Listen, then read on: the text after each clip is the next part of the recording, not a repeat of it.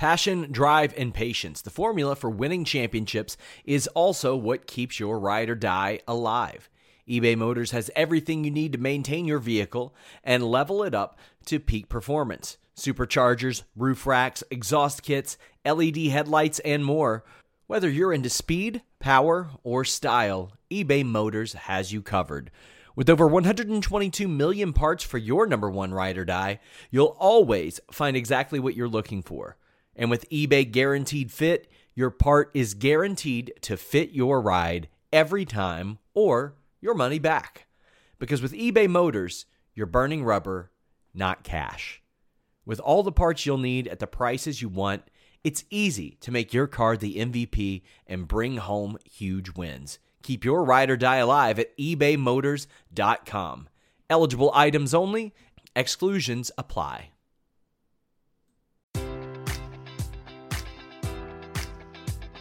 Enjoy all your favorite sports like never before at BetMGM. Sign up using code Buckeye and receive up to $1,500 back in bonus bets if you don't win your first bet. When you register with BetMGM, you'll get instant access to a variety of parlay selection features, live betting options, and the best daily promotions in the business. And with BetMGM at your fingertips, every play and every game matters more than ever. Place your money line prop, or parlay bets with the king of sportsbooks today. Sign up using code Buckeye and receive up to $1,500 back in bonus bets if you don't win your first bet.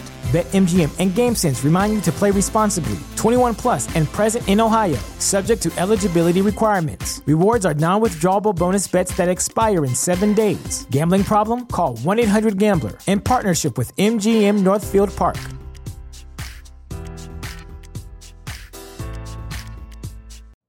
You know how to book flights and hotels. All you're missing is a tool to plan the travel experiences you'll have once you arrive. That's why you need Viator. Book guided tours, activities, excursions, and more in one place to make your trip truly unforgettable. Viator has over 300,000 travel experiences to choose from. Everything from simple tours to extreme adventures and all the niche, interesting stuff in between. So you can plan something that everyone you're traveling with will enjoy. Real traveler reviews give the inside scoop from people who've already been on the experiences you're considering. So you can plan with confidence. Free cancellation helps you plan for the unexpected. And 24 7 customer support means you can travel worry free. Download the Viator app now and use code Viator10 for 10% off your first booking in the app. Find travel experiences for you. Do more with Viator.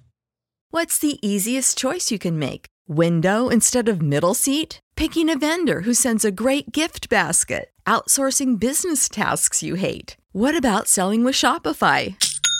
Whether you're selling a little or a lot, Shopify helps you do your thing, however you cha-ching. Shopify is the global commerce platform that helps you sell at every stage of your business. From the launch your online shop stage to the first real life store stage, all the way to the did we just hit a million orders stage? Shopify's there to help you grow. Whether you're selling scented soap or offering outdoor outfits, Shopify helps you sell. Wherever and whatever you're selling, Shopify's got you covered. Sign up for a $1 per month trial period at shopify.com slash try. Go to shopify.com slash try now to grow your business, no matter what stage you're in. Shopify.com slash try. What's up, you guys? Sean Ross Sapp. Welcome to Fightful and welcome to Inside the Royal Rumble. Uh, from 2021 through 2023, each year I did a major feature just ahead of the Royal Rumble. It started off as me wanting to do some big, all encompassing story of the Royal Rumble, but as I found out, that would be nearly impossible. That's that's writing a book. That's that's something well beyond what I had the the capability of doing at that point. So what I decided to do was just collect stories about the process of the Royal Rumble, what happened, uh, what went wrong, what changed, and we released Inside the Royal Rumble. Uh, I did this by interviewing dozens of wrestlers.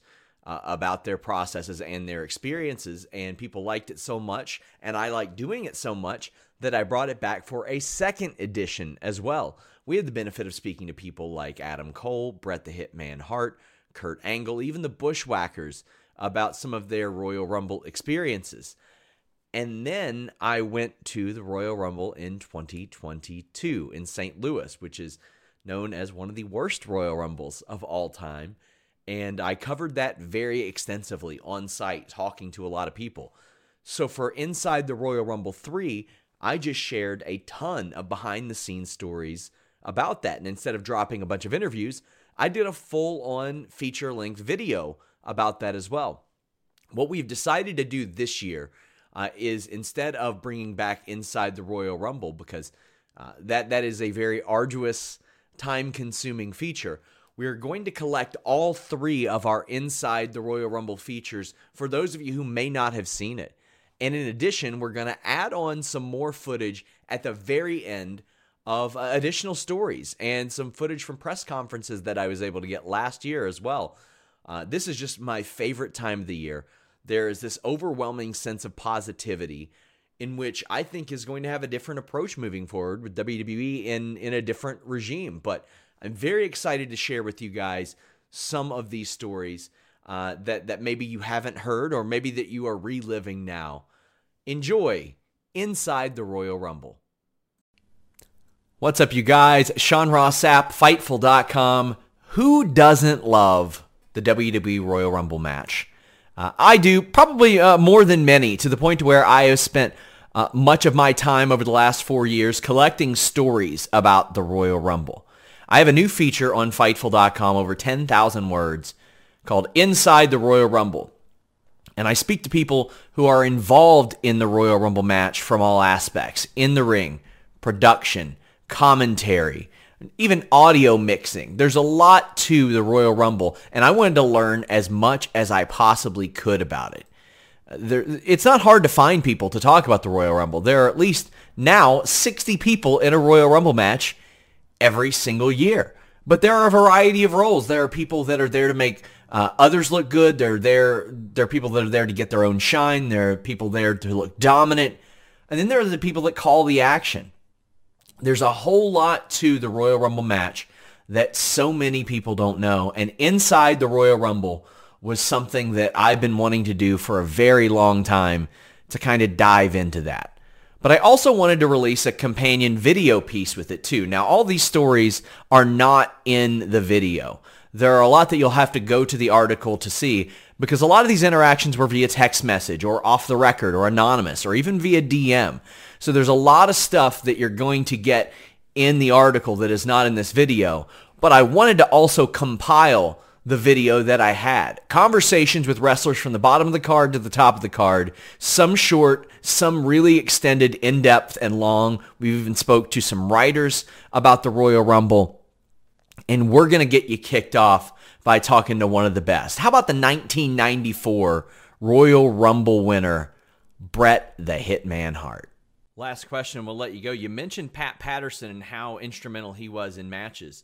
I'm working on a Royal Rumble project, and you had a couple of pretty big moments in, in Royal Rumbles from the one that led to Final Four in 97 to the, the double win in 94. What do you remember about putting those matches together? Who helped out and just the process of a Royal Rumble? Because it has to be a complicated situation for some people, and for some people, maybe not. Well, it's it's one of those things that um,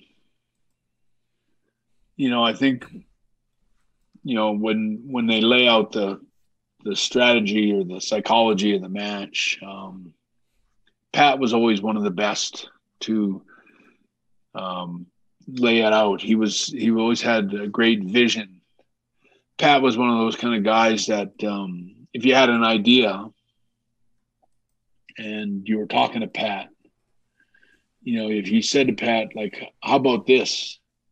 And then you explain the idea to Pat, Pat had an ability to visualize what you're talking about while you're talking. Like he could visualize it and recognize right away whether or not it would work. And um, like I can remember when I first started in in WWF, it wasn't a Rumble or anything, but I can remember, you know, been there about two years, and I can remember Pat coming up to me and going, uh, "We were working with the Bulldogs," and he goes, I can't remember what the finish was or anything like that, but I just remember he he was kind of out of ideas, and I said, "How about this?" And I ran a whole finish by him that we had done used to do in Calgary with the Stampede Wrestling. And I just remember I laid it out to him, Pat looked at me, goes, "You can do all that, like just like that." And I said, "Yeah, we can do all that. We've done it lots of times." And he goes, "I want to see it. You do do everything you just told me, and I want to watch. I'm going to go out and watch." and we went out and did the whole match like clockwork. And he came back and he was just blown away. And he, he was like, I can't believe how good that match was and how like you had so much in there and so much you know, it didn't look rehearsed or practiced. It was just we had done it a million times kind of thing. And I think that was when in if I can pat myself on the back, I think that was when they started to realize that I was a good finish guy. Like I was a guy that could come up with my matches, and like you don't need. To, I remember with uh, when I fought uh, Davey in Wembley. I remember telling Vince. I said I went up to him. I said, "Do you want to know the finish?" He goes, "No, don't tell me." Oh. He goes, "I want to see it for myself. I just want to go out and feel it. Like I know, I know it's going to be good. I just want to watch it." And you know, most of the time that I was champion, um, they would give me a rough idea of what they wanted for a finish, whether it's a DQ or was a count out or whatever, the pinfall or a sharpshooter. And the rest was up to me. Like you figure it out. And you do whatever you want. Because we're we're they were satisfied that I would make it the best possible. And uh, I always admire I always liked that and appreciated that respect that they had for me. And uh, you know, with the rumbles, it's kind of you know, if you're lucky enough to be in the final sort of eight guys in there to kind of be part of the, the best part of the storytelling of a rumble. Um, you know, it's I think if I remember correctly, the um, the rumble with um, Steve Austin in uh, Texas and all that, where I got double crossed and I actually won and all that. That was all I think Vince. And um, you know, and Steve was such a great guy to work with. He was a natural. Um, you know, he had a great kind of chemistry of of playing his heel part, especially at that time of being the the badass kind of rattlesnake heel that he was trying to be. Uh, we always had such great chemistry together, Steve and I. Like we we we enjoyed uh, the role playing of me being the, you know, I love the look on Steve's face when I walk out and he's like stunned, you know, and he's yeah. almost scared that I'm coming out. And, One of those. so you know, a lot of that was Steve. A lot of that was me. A lot of that was Vince. It was just everyone gelling together and having good chemistry. And uh, you know, I will say, as far as rumbles go, I think my favorite rumble was um, the one with Lex Luger, where we both went out at the same time. And you know that was so hard to do. I mean, if you really think about it, like you can both go over the top rope, but you have to land exactly the same time on the ground. It has to be done perfect and there's no way to guarantee that there's no way to ensure that there's this and in fact they didn't film it they filmed it and they didn't show it because they were they didn't want anyone to go oh well bret hart hit the ground like yeah. he's like way ahead of lex or, or vice versa but i always give lex credit for that if you watch lex the way i go over the top rope lex grabs me and we just flip over the top rope and you know it's great athleticism, that both of us landed exactly. I remember they showed the next day, Vince and Pat. They were so, you know, we didn't want to show anyone the camera angle. But in fact, we can show the camera angle because you know what? You both landed exactly the same time.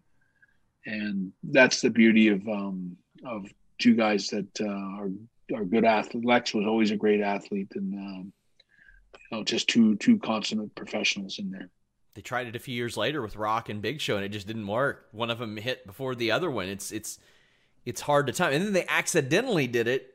I think 11 years later with Cena and Batista, where one of them was supposed to land first. So I think you guys are the only ones that have, have timed it perfectly thus far in the Royal Rumble. That's that's quite an achievement. Well, I give I give all the credit to Lex on that one because he, if you watch it, I just sort of grab him and he he does the flip and I remember when I was falling over the rope and going to land, I remember trying to pull my feet up. And I'm sure Lex was doing the same thing because I didn't want my feet to be first.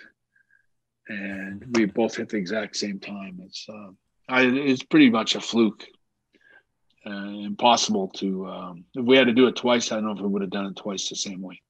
The 1994 Royal Rumble is remembered most for that spot with Bret and Lex Luger. They timed it perfectly. It was very cool to hear Bret Hart give Lex Luger all that credit because you always hear Bret Hart sort of toot his own horn and bury some other people.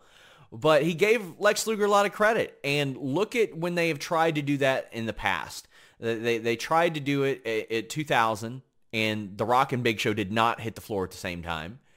And then in 2005, they didn't try to do that, but it still happened. In 2005, Batista and John Cena were the last two people in the Royal Rumble.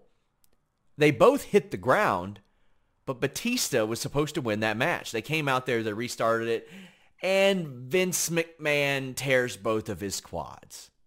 Uh, that's not something you can prepare for. That's not something you can be ready for. Court Bauer of MLW was with the company as a writer.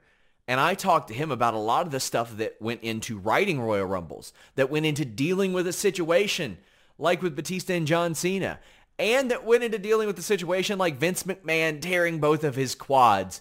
This is an extended interview about the Royal Rumble and the creative process in which goes into that.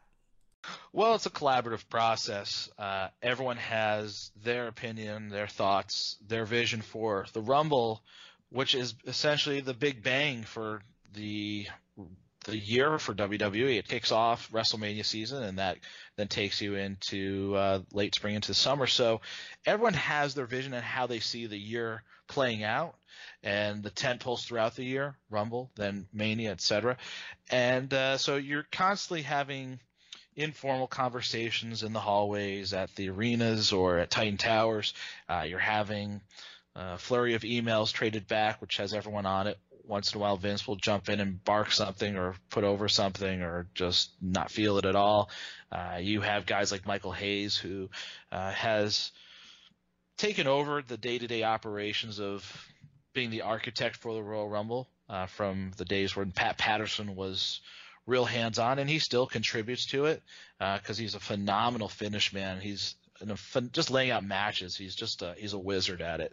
Uh, but Michael's the day to day guy on that. So Michael's kind of come up with entertaining scenarios and collaborating with talent and seeing what they can add to it to sprinkle in, and that's starting really right around early December, late November, and you go through uh, January. And sometimes you, you, you know your destination. Uh, it's assumed everyone knows, everyone's on the same page. We know who the winner is going to be. Other times it, it can almost be up to almost a game day decision. It just depends on how stable the operation is, the creative direction, how healthy the talent is, what opportunities come in at the 11th hour uh, for WrestleMania that may uh, require the creative team and, and the chairman to rethink the game plan for the Rumble. So there's so many variables that can come into play that can change up anything and everything. Uh, but you try in your best effort to have a game plan and, and hopefully stick to it. But uh, year to year, it's different, and regime to regime, it's different within WWE.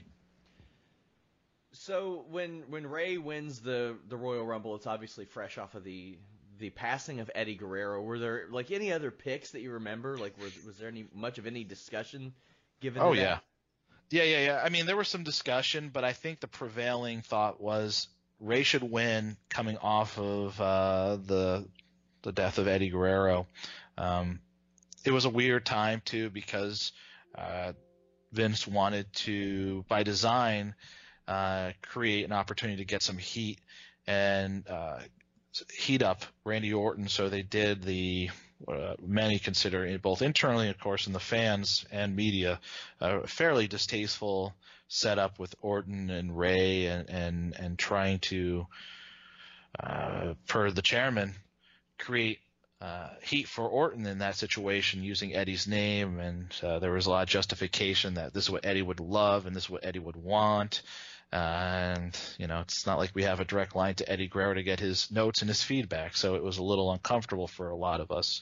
Uh, but the the idea was that Rey would be earmarked to be uh, the top star to ascend in the aftermath of that that horrible tragedy.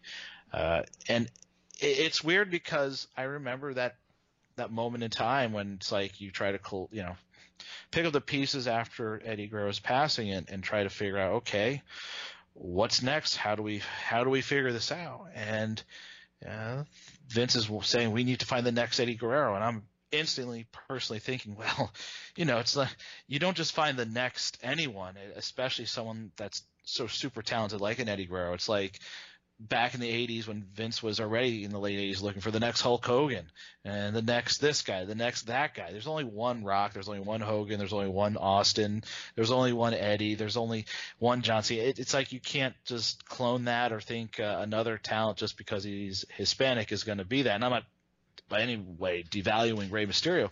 He's an incredible attraction, Hall of Famer, uh, but he's not the same. You can't program, you can't write, you can't book Rey Mysterio the same as Eddie Guerrero. Eddie Guerrero had a totally different persona, totally different belief system as a character, lying, cheating, stealing. Rey Mysterio was a totally different character. He was so much smaller, uh, and and it was like a superhero come to life. The children related to him different. His like audience was slightly different. Eddie was a little grayer. You know, he could he could have an edge to him. He could be he could be a lot of things. Uh, and it just it was he couldn't be the same thing. But uh, back to your question, Rey was for all intents and purposes, our guy going into that Royal Rumble in 2006. So he and Triple H had like kind of like a double Iron Man type of situation. You mentioned that some of these things are game time decisions. Is something like that a game time decision, or can can they show up and be like, "Well, you're going an hour"? No, um, you're collaborating over the, the, the few weeks going into it. You know, it can be fine tuned and stuff. Um, but about I want to say right about now, uh, Michael Hayes, Pat Patterson, Shane McMahon will uh, be in a hotel suite. They'll rent out in Stamford, and they'll have a lot of food and there'll be some liquor, and they will kind of game plan the Royal Rumble the entrances, the eliminations, and by the end of this week, the last week going into the holidays, they'll then pitch and present their their game plan to the creative team and Vince McMahon. This is circa 2006, so what it's like in 2017, can't tell you. Uh, and and you'll go through it, and it, a lot of it's very impressive. A lot of it's interesting. There might be a few red flags, some fine tuning. Vince might say, "Hey, hold on a second it, and you go through the whole process and you kind of know okay they're looking to showcase a guy and tell this certain story where he's an iron man guy and he's going to go the distance. And then you say well you know do we want him to break any records? Well what records are there? And you fire fire up google and you figure out okay because there's no in-house system that has all the records except for Howard Finkel uh, that that can just you know he's like the in-house Google that can tell you everything about anyone. Uh, but uh, it's that's one of the weird things as a sidebar. There, I remember getting Stephanie. There was these great books. I don't know. if I think Scott Teal or someone had like the MSG record books, and they go back like a hundred years or something. I remember as a gift I got Stephanie said this is something that you might want or might want the creative team to have. Uh, and of course I expensed it, but but it was a cool resource to have, and it was surprising me that WWE didn't have something in house like that. Now they do now have an archivist and, and that kind of thing, but it surprised me they didn't have it. It always uh, like I always wonder when when situations happen and Kane's tossing a certain number of people out and or maybe Roman Reigns is throwing a certain people out. Like when Kane was doing it, like do they know hey, he's inching towards this record? Or is that even a conversation? As you said, that that record wasn't like a thing, but they did have those like Royal Rumble by the numbers videos eventually. Yeah, I mean some of it, and again, some of it's the TV department does a phenomenal job, and and they're looking for that information. They're trying to f- pull stories and and to enhance the attraction. Um, very rarely you will have a directive from the creative team saying, "Hey, let make sure we have this, this, and this." Uh, sometimes, if if if everyone has uh, if it's very well organized year and or week, uh, they can anticipate that and, and, coordinate with the TV. And sometimes the TV end just builds it regardless. Uh, they do a phenomenal job of creating content like that. Sometimes too much. You'll see a, a pay per view and you'll be like, oh my god, there's so many video packages in this. It's like, do I even? I mean, maybe it's a benefit for people that don't want to watch that content on a week to week basis. But if you watch it on your a diehard fan, it's like I've seen all this. Can we just get to the action and get some interviews? There are always surprises in the Royal Rumble. Who comes up with the ideas of maybe who to contact? Contact in terms of like, wouldn't it be cool if we got you know Car- Carlos Colon and Dory Funk Jr. in a Rumble? Yes, that was a funky Rumble. Um, it it just it it's just something that will pop up uh, from random people. It's like, hey, what if we? You know, there were people that were fans, like uh, Brian Gewirtz is a huge fan of Bob Backlund, so he'd pitch sometimes like, hey, maybe we can find a way to get Backlund in. This would be, and he'll have an idea that it's it's possibly humorous, and then uh, you just have talent relations dial them up and see if they can get him in. Um, I always love those kind of surprises. Uh, sometimes you'll you'll you'll have a receptive audience from from the chairman, et cetera. Sometimes he'll he'll bark and say, "God damn, you know, it's, it's about our stars, not the stars of yesteryear, or guys that, that maybe our fan base today doesn't know." And then there's sometimes some validity to it. It's just you have to balance the star power uh, and and the the surprises, and it has to it has to be the right balance. Too many, it's kind of funky. Uh, the wrong star coming out, it's like, oh, that's random.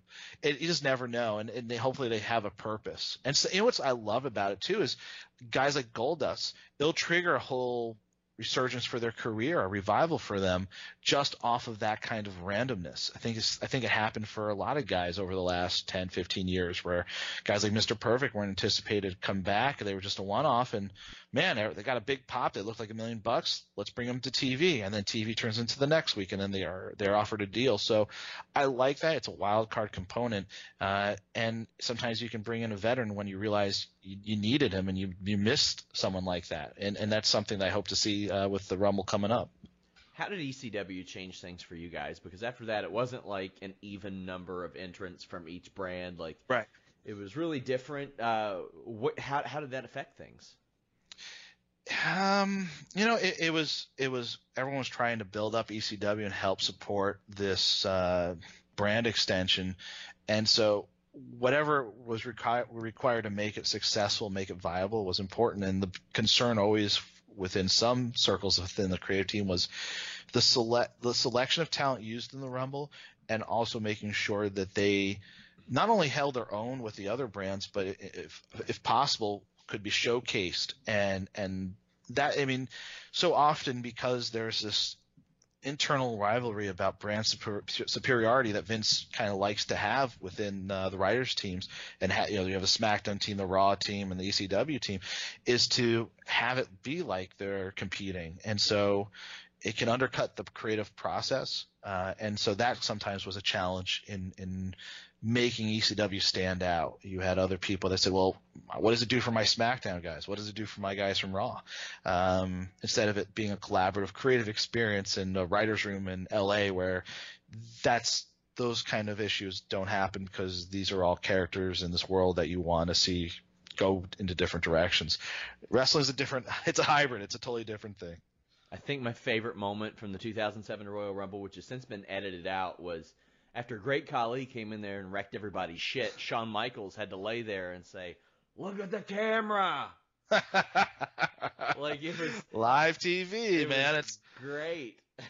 well, I mean, look, I mean, think about the time when Vince came out in uh, that was the build of 21. Yeah, I was, I was, was going to ask you about that. Didn't you, you started that was, right after that, right? Yeah, uh, and it was a but I had heard all the stories and it was very, you know, Stephanie freaking out backstage and Vince trying to will himself and his his his quads to kick out of this injury and the shock of it and it's live TV and he went out there to call an audible and now you had to call an audible on the audible. So it was like oh my god what do we do here? Um, and those kind of moments hey that's live TV that's that's the splendor of it all I guess. It's hard to it's it's hard to call an audible when you're in a situation like this. And eh, TV like sometimes TV can go by very quickly other times it can go by very slowly. Those are one of those moments it's like just time stopped. And uh, backstage you're not only dealing with the aftermath of the funky finish you got Vince being stretchered out and it's a, it was a weird thing and then you know Vince uh, really doesn't like to put himself out there looking weak. So it's like he kind of became reclusive until he was up to a point where he could um, be mobile. So you had Vince like kind of um, you had the voice of Vince McMahon on a speakerphone, but you didn't see him for a while, uh, which speaks to this kind of image he's always had. This strong guy that's larger than life. Everything about him is very much by design. And if he doesn't look strong, and if he doesn't look 100 percent, uh, you know, he he doesn't want any other image of him looking weaker, like in a wheelchair out there. Yeah, I had some questions about the 05 Rumble and mainly some of the just the entrance in it because I know you started right afterwards. Right. Daniel Puder got lit up something proper.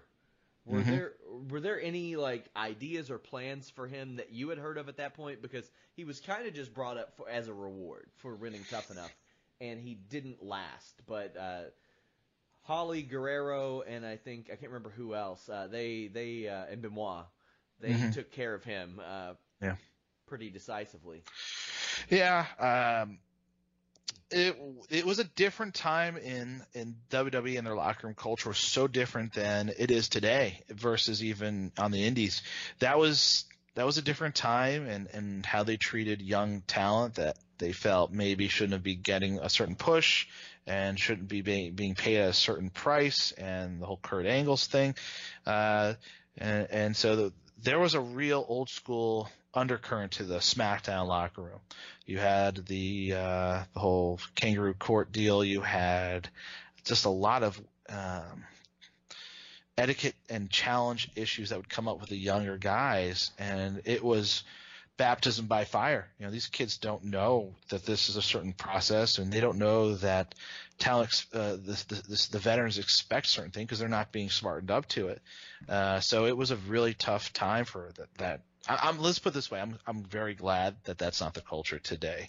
It, and, it, and, and it's not like people didn't see it as, as concerning at the time, but it's nice to see it's evolved into something, I think, a bit more professional, a little, uh, more conductive and, and, and, and it's just, it was, it was, it was a, the whole time, that whole period of time was rough. I mean, there were guys that would just be, you know, dressed down and humiliated by guys like Chris Benoit. And, you know, it, it was, I don't think it really helped anyone's cause. I don't think it really helped the talent in any way. I think it demoralized talent. Speaking of, there's Guy Muhammad Hassan. He was factored into this match and eliminated by the entire field. But before that, he attacked uh, Scotty Too Hotty. What do you think goes into like? Okay, we're gonna put this guy in the Rumble and Scotty Hotty, but he's not gonna make it to the ring. I don't think he ever made it to the ring for a Royal Rumble. I think he got attacked before like two or three of them. Yeah, sometimes stuff like that becomes like a um, a running gag, and sometimes it actually is funny, and other times it's just like, wow, we're really diminishing this talent by doing this thing, and it's become his thing now. That's Curtis like, Axel got a nice run out of it. yeah, it, it all depends. It all depends on the year. Um, there are guys that can turn something like that, and and look, Santino is a great example of a guy that you know might have been a guy, you know, ribbing on the square, but he was able to convert that and honestly totally changed directions from being like a shooter and and and underdog uh, fighting from underneath uh, into a really popular comedy character. It's just how you embrace. Uh, look, Dusty Rhodes, polka dots. It's how you embrace something and can convert it into being money. I mean, people might even say that Goldust was, could be a, an example of that, and making something that could be seen as um, devaluing you and turn it into a real positive uh, for your career. As I look at the SmackDown mid card at this point, it's like Hardcore Holly, who might be the best out of out of all these guys. Kenzo Suzuki, Luther Reigns, Orlando Jordan, Scotty Hotty, Charlie Haas, Rene Dupree, Mark Jindrak, who had quite a bit of an up, upside, Paul London. That seems like a challenge. Yeah, um, it, it, it's it's a it's a funky when you look at the Rumble and and the talent you have year to year and the depth issues you have, uh, and and guys like Paul London who I think could have been so much more in WWE, but various things got in the way from allowing that. Uh, it's it's it's it's interesting when you look at each year's Royal Rumble and how talent is presented and what the year holds for them in the aftermath of the Rumble. Because the Rumble kind of is, like I said, the big bang for for uh, WWE, and you see how guys are slotted going into the new year, uh, and what's their career trajectory uh, going out of that year. Guys like Paul London in 2006 is a great example. Where was he by the end of 2006? And soon thereafter out of the. Court Bauer was one of the first interviews that I conducted in uh, speaking about the Royal Rumble, which is why you heard uh, Pat Patterson's name in present tense.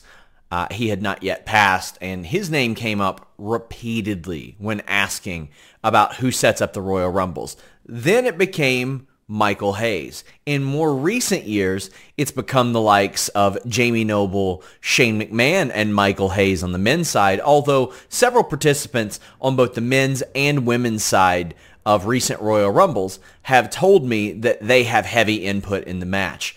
What they do is they start off, sometimes they'll split it up into two, and then towards the end, those people will break off, the ones that are going to be in the match last, and they kind of decide and figure out what they're going to do in the Royal Rumble match towards the end. Not everybody sees the end of the Royal Rumble. Dr. Tom Pritchard, he's not best known for his 1995 appearance in the Royal Rumble, but he is known for his wrestling mind and his ability to train tons of wrestlers. I was able to speak to him about his thoughts on the Royal Rumble, his experience in it, among other things. You were in the 95 Rumble, which was a lot different than a lot of other ones. I know that's I know you did some in Smoky Mountain, some battle royals that were Royal Rumble style, but that 95 one the intervals were much shorter. It was like a 38 minute match. What do you remember about that match and it coming together? I I just remember it was not we, we certainly were not an integral part or, or, a heavy part of that match at all. But but you know you they're going to try something and, and see if it works. And I think that was part of just trying to keep uh, the pay per view down to a uh, a reasonable time and, sure. and, and try and give it uh, everybody and I a chance to get out there and have uh, have a lot of fun. So, um, you know, especially in this day and age with the house show business uh, being what it was even before all this shutdown happened, uh, WWE knows how to innovate and knows how to uh, regroup and knows how to reinvent. I think I wouldn't even go go that far. They they reinvented the business before when pay per view was in its infancy. So uh, they they've always tried new things. Hell, the cinematic yeah. look, things like that. So I think uh, no matter what happens, there's always going to be something new and innovative uh, coming from them. It's just the way they operate. It's it's the it's the vibe. It, it's the magic pixie dust they throw in the, the hallways as you walk down the down the hallways uh, that, that causes everybody to just come alive and and uh, start thinking of things. And Hunter's Hunter's got a great mind, no doubt about it. Uh, he's got a lot of great people behind him, no doubt. So they're always going to have something on the on the front burner as well as the back burner, just just to be ready. Was Pat Patterson still putting those together at that time? Yeah, sure was. We, we were all in the room when when Pat and uh, oh, I think it was Pat, and I'm trying to remember who else was there at that time. Bruce, uh, but but as far as putting it together, mainly it was Pat. Man, that's it's always interesting to see how one of those come together because it's so many moving parts and you got to be out in this order and in that order and it's meticulously planned but then it, it you only hear about of maybe three or four errors that happened over 30 some years which is remarkable. Yeah and, and and even when they happen you're you're not nobody else is aware of it except the people who made the errors you know which is which is kind of cool. So you know yeah there, there's there's a lot of things and a lot of elements that took place then that just are, are obsolete now. And and that's going to happen in every business every sport. You know it, you have to uh, progress and evolve and and make it bigger and better. Another person who hasn't exactly won royal rumbles but has more than enough royal rumble moments to go around is uh, former Fightful podcaster Shane Helms. He's doing some other stuff now, some WWE production, But he's had some very special moments in the Royal Rumble, including his return in 2018 after being away from the company for eight years. Uh, shortly after that, I was able to speak to him about what went into that Royal Rumble and how it came about. Now, later in the show, you're going to hear a very extensive interview about all of his Royal Rumble appearances before that. But the most recent also led to a very special moment where he was able to reunite with Roman Reigns, who is the brother of his late tag team partner, Rosey. Take a look. How did the Rumble thing unfold? Yeah. Um, me using social media, media, uh, just, and and two, not in a, uh, not actually in a, um, I don't know, it wasn't a self-serving thing. It was just me being funny. You know, it happened uh, after uh, Enzo Amore got fired, so they didn't have a cruiserweight champion. So I put up this picture of me holding the WCW cruiserweight title and the WWE cruiserweight title. I was like, hey, I know a guy. And that, of course, that kind of became one of my new catchphrases for the year. I know a guy, and um, that picture went viral. You know, as as the silly stuff happens, and uh, you know, I got a call from WWE, and uh, you know, they had thought about me in Rumbles previously, but I was either under contract or injured, and so I couldn't do it. But this time, uh, you know, just perfect timing. It was more of a perfect timing thing as well.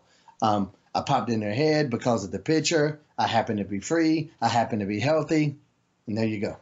You were one of those guys who was familiar to fans of multiple generations, obviously, because you had been in WCW, you'd been in WWE, and you had been on Impact as recently as last year, but hadn't returned to WWE prior, so you were pretty you were a prime name for one of those spots, one of those surprise Royal Rumble spots. Your, your spot there was you know a favorite of, of a lot of people what, at what point do you find out, hey, you're getting in there and you're going to be working essentially with John Cena in the Royal Rumble? Uh, probably about maybe 30 minutes before the actual Rumble match started. We were here, you know, we were here the entire time. Some of the some of the guys in the match didn't even know we were there, and were going to be there. And um, you know, so about 30 minutes before the actual match, the pay per view had already started. Uh, they sneak us in the building, and you know, and that was a cool moment too because I get to see the boys' reaction to me, you know, and they kind of lit up. You know, some of the guys lit up, and some of the produ- production people that I knew, you know, from being there nearly a decade before, you know, they knew me, and they were like, you know, oh, Hurricane, like I can't, I can't, are you back? Are you back? Like what I heard was, are you back for good? Are you back for good? and I was like, I don't know, I don't know. I'm just here for the night. I, I don't know what this is going to lead to, and um, you know, so I mean that that was that was a super special moment on a personal level. You know, the fans didn't get to see that, but on a personal level, that that was very cool. Uh, you know, and then um, you know, I talked about this a couple times. You know, the idea was me to get in there with Cena, uh, and there was going to be a couple other guys. It's like think about who you could do something the best with. So of course I suggested Cena. yeah, why not? you know, because it was kind of a you know it was a play off my uh, Rumble experience, uh, not Rumble experience, but Rumble moment with Austin and, and Triple H. You know, and they were the two biggest guys in the industry at the time. You know, uh, along with Rock. I mean, you know what I'm saying, but they're two of the very very top. And uh, and I was like, well, if I'm gonna be in there, that's what I would do. You know, and Cena at, at first was actually kind of, I don't want to be the one to throw you out. And I was like, dude, you know, I said, whether I'm King Kong or not, I think I am. Yeah. I, I'm go, I got to go after Godzilla. And he started laughing. And I knew I kind of had him right there. And two, this is how cool Cena was. If he would have said no, that spot doesn't happen like that. Yeah. You know, they wanted me to, you know, like I say, it's going to be quick, in and out, reenact.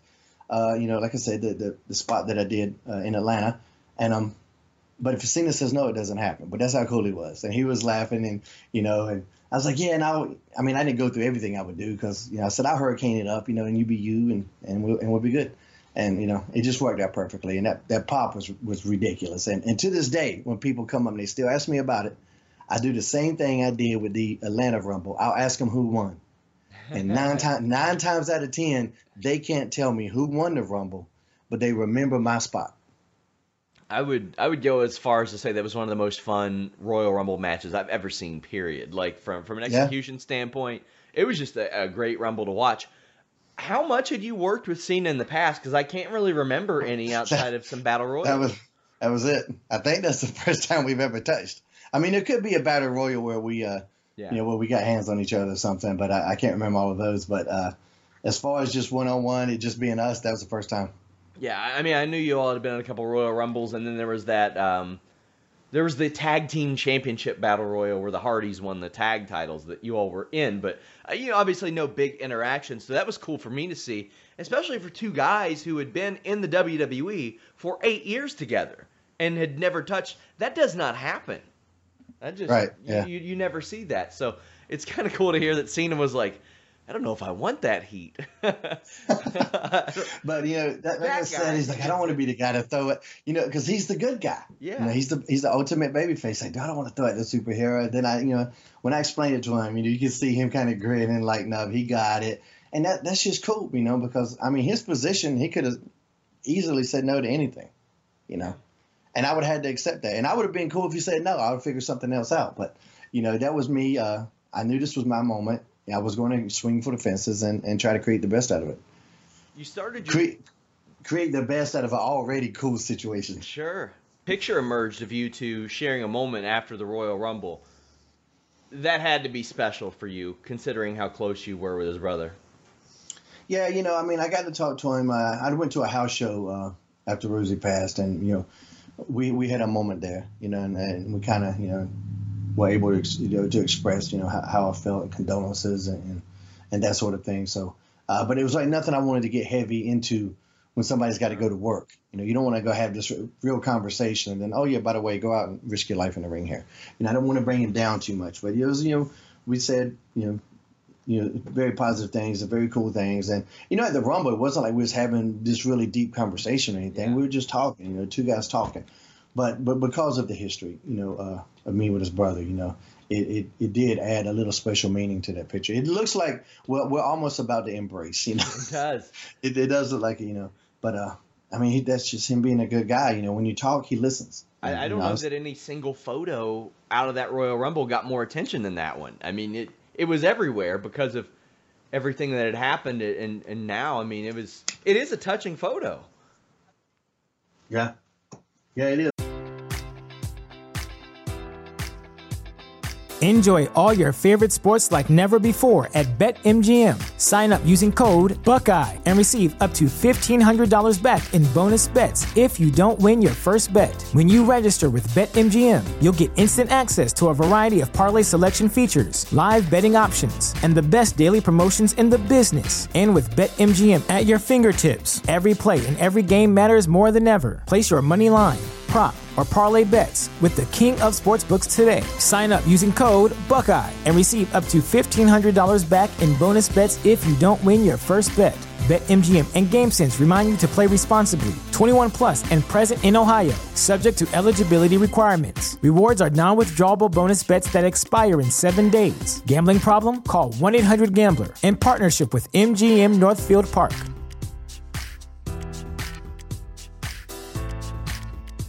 You know how to book flights and hotels. All you're missing is a tool to plan the travel experiences you'll have once you arrive. That's why you need Viator. Book guided tours, excursions, and more in one place. There are over 300,000 travel experiences to choose from, so you can find something for everyone. And Viator offers free cancellation and 24 7 customer support for worry free travel. Download the Viator app now and use code Viator10 for 10% off your first booking in the app. Find travel experiences for you. Do more with Viator. What's the easiest choice you can make? Window instead of middle seat? Picking a vendor who sends a great gift basket? Outsourcing business tasks you hate? What about selling with Shopify? Whether you're selling a little or a lot, Shopify helps you do your thing, however you cha-ching. Shopify is the global commerce platform that helps you sell at every stage of your business. From the launch your online shop stage to the first real life store stage, all the way to the did we just hit a million orders stage? Shopify's there to help you grow. Whether you're selling scented soap or offering outdoor outfits, Shopify helps you sell. Wherever and whatever you're selling, Shopify's got you covered. Sign up for a $1 per month trial period at shopify.com slash try. Go to shopify.com slash try now to grow your business, no matter what stage you're in. Shopify.com slash try. Man, because and two, like I said, when I see him, and I, I mean, I think that was my caption there. Every time I see Roman, I see I see Rosey, and I can't help it, Yeah. you know. And, I, it's not like I, I see it and I get sad. I have a lot of, you know, 99% of my memories of Rosey are funny. Yeah. So I see him and I, I, think about good things, you know, but then, you know, I see him and I miss Rosey too. So Shane Helms will be quick to remind you later on in the show that superstars eliminate him. And one of those people that eliminated him has had a little bit more success, at least in finishing off the Royal Rumble match Triple H. Now, he's got a much different role these days than he used to as an in-ring competitor, and we focus a little bit more on that in the brief time that I had to speak with him about the Royal Rumble. He's heading up NXT. NXT takes a lot of inspiration from nostalgia, from history, and from what's successful now, but he says that he doesn't necessarily want to do an NXT Rumble, but I also did ask him about the process of who from NXT gets to be in the Royal Rumble. Have you all ever considered doing uh, Royal Rumble as a as a standalone NXT event? I mean, on the women's side last year, like there were more representatives from NXT than any brand, and if not, do you have any say in who it is that goes to the Royal Rumble from the NXT brand when it does happen? Um, th- there's always conversations about that as as the Rumble gets closer every year. Look, I'm I'm a big fan of having separation. Now that doesn't mean that's the sole answer, but I'm I'm a big fan of having some separation where there's some uniqueness. You know, I I love the fact that Raw and SmackDown have Survivor Series. I love the fact that we have War Games. It's different. You know, it it just has a different vibe and a different feel. Um, I love the fact that the Rumble is is the big thing that leads you to Mania. I, I think having those differences um, are great. And, and as you are building NXT up into its own brand more and more, um, ha- having those differences be stark is great. I think when you have moments like the Rumble where they can all come together and have those moments, that's even cooler. So um, as that gets closer, I'm sure we'll have a lot of conversations about who we feel should be in there and who we feel, uh, you know, we want to give that opportunity to. One of those peoples that they gave an opportunity to in 2020 was Shotzi Blackheart. She had a breakout 2020 year, and it was really led off by that appearance in Minute Maid Park. She tells me that she only learned that she would be in the Royal Rumble the day before. Other people that I spoke to within NXT said that they actually found out a few days before via the internal talent relations app but they didn't actually know if they'd be in the Royal Rumble until the night before. They went to what is usually a rehearsal, but there wasn't much rehearsing. They broke the match into two pieces and sort of walked through it. The people that weren't in the match that much were just told what they would do. The people that were in the match for a longer period of time would kind of walk through everything.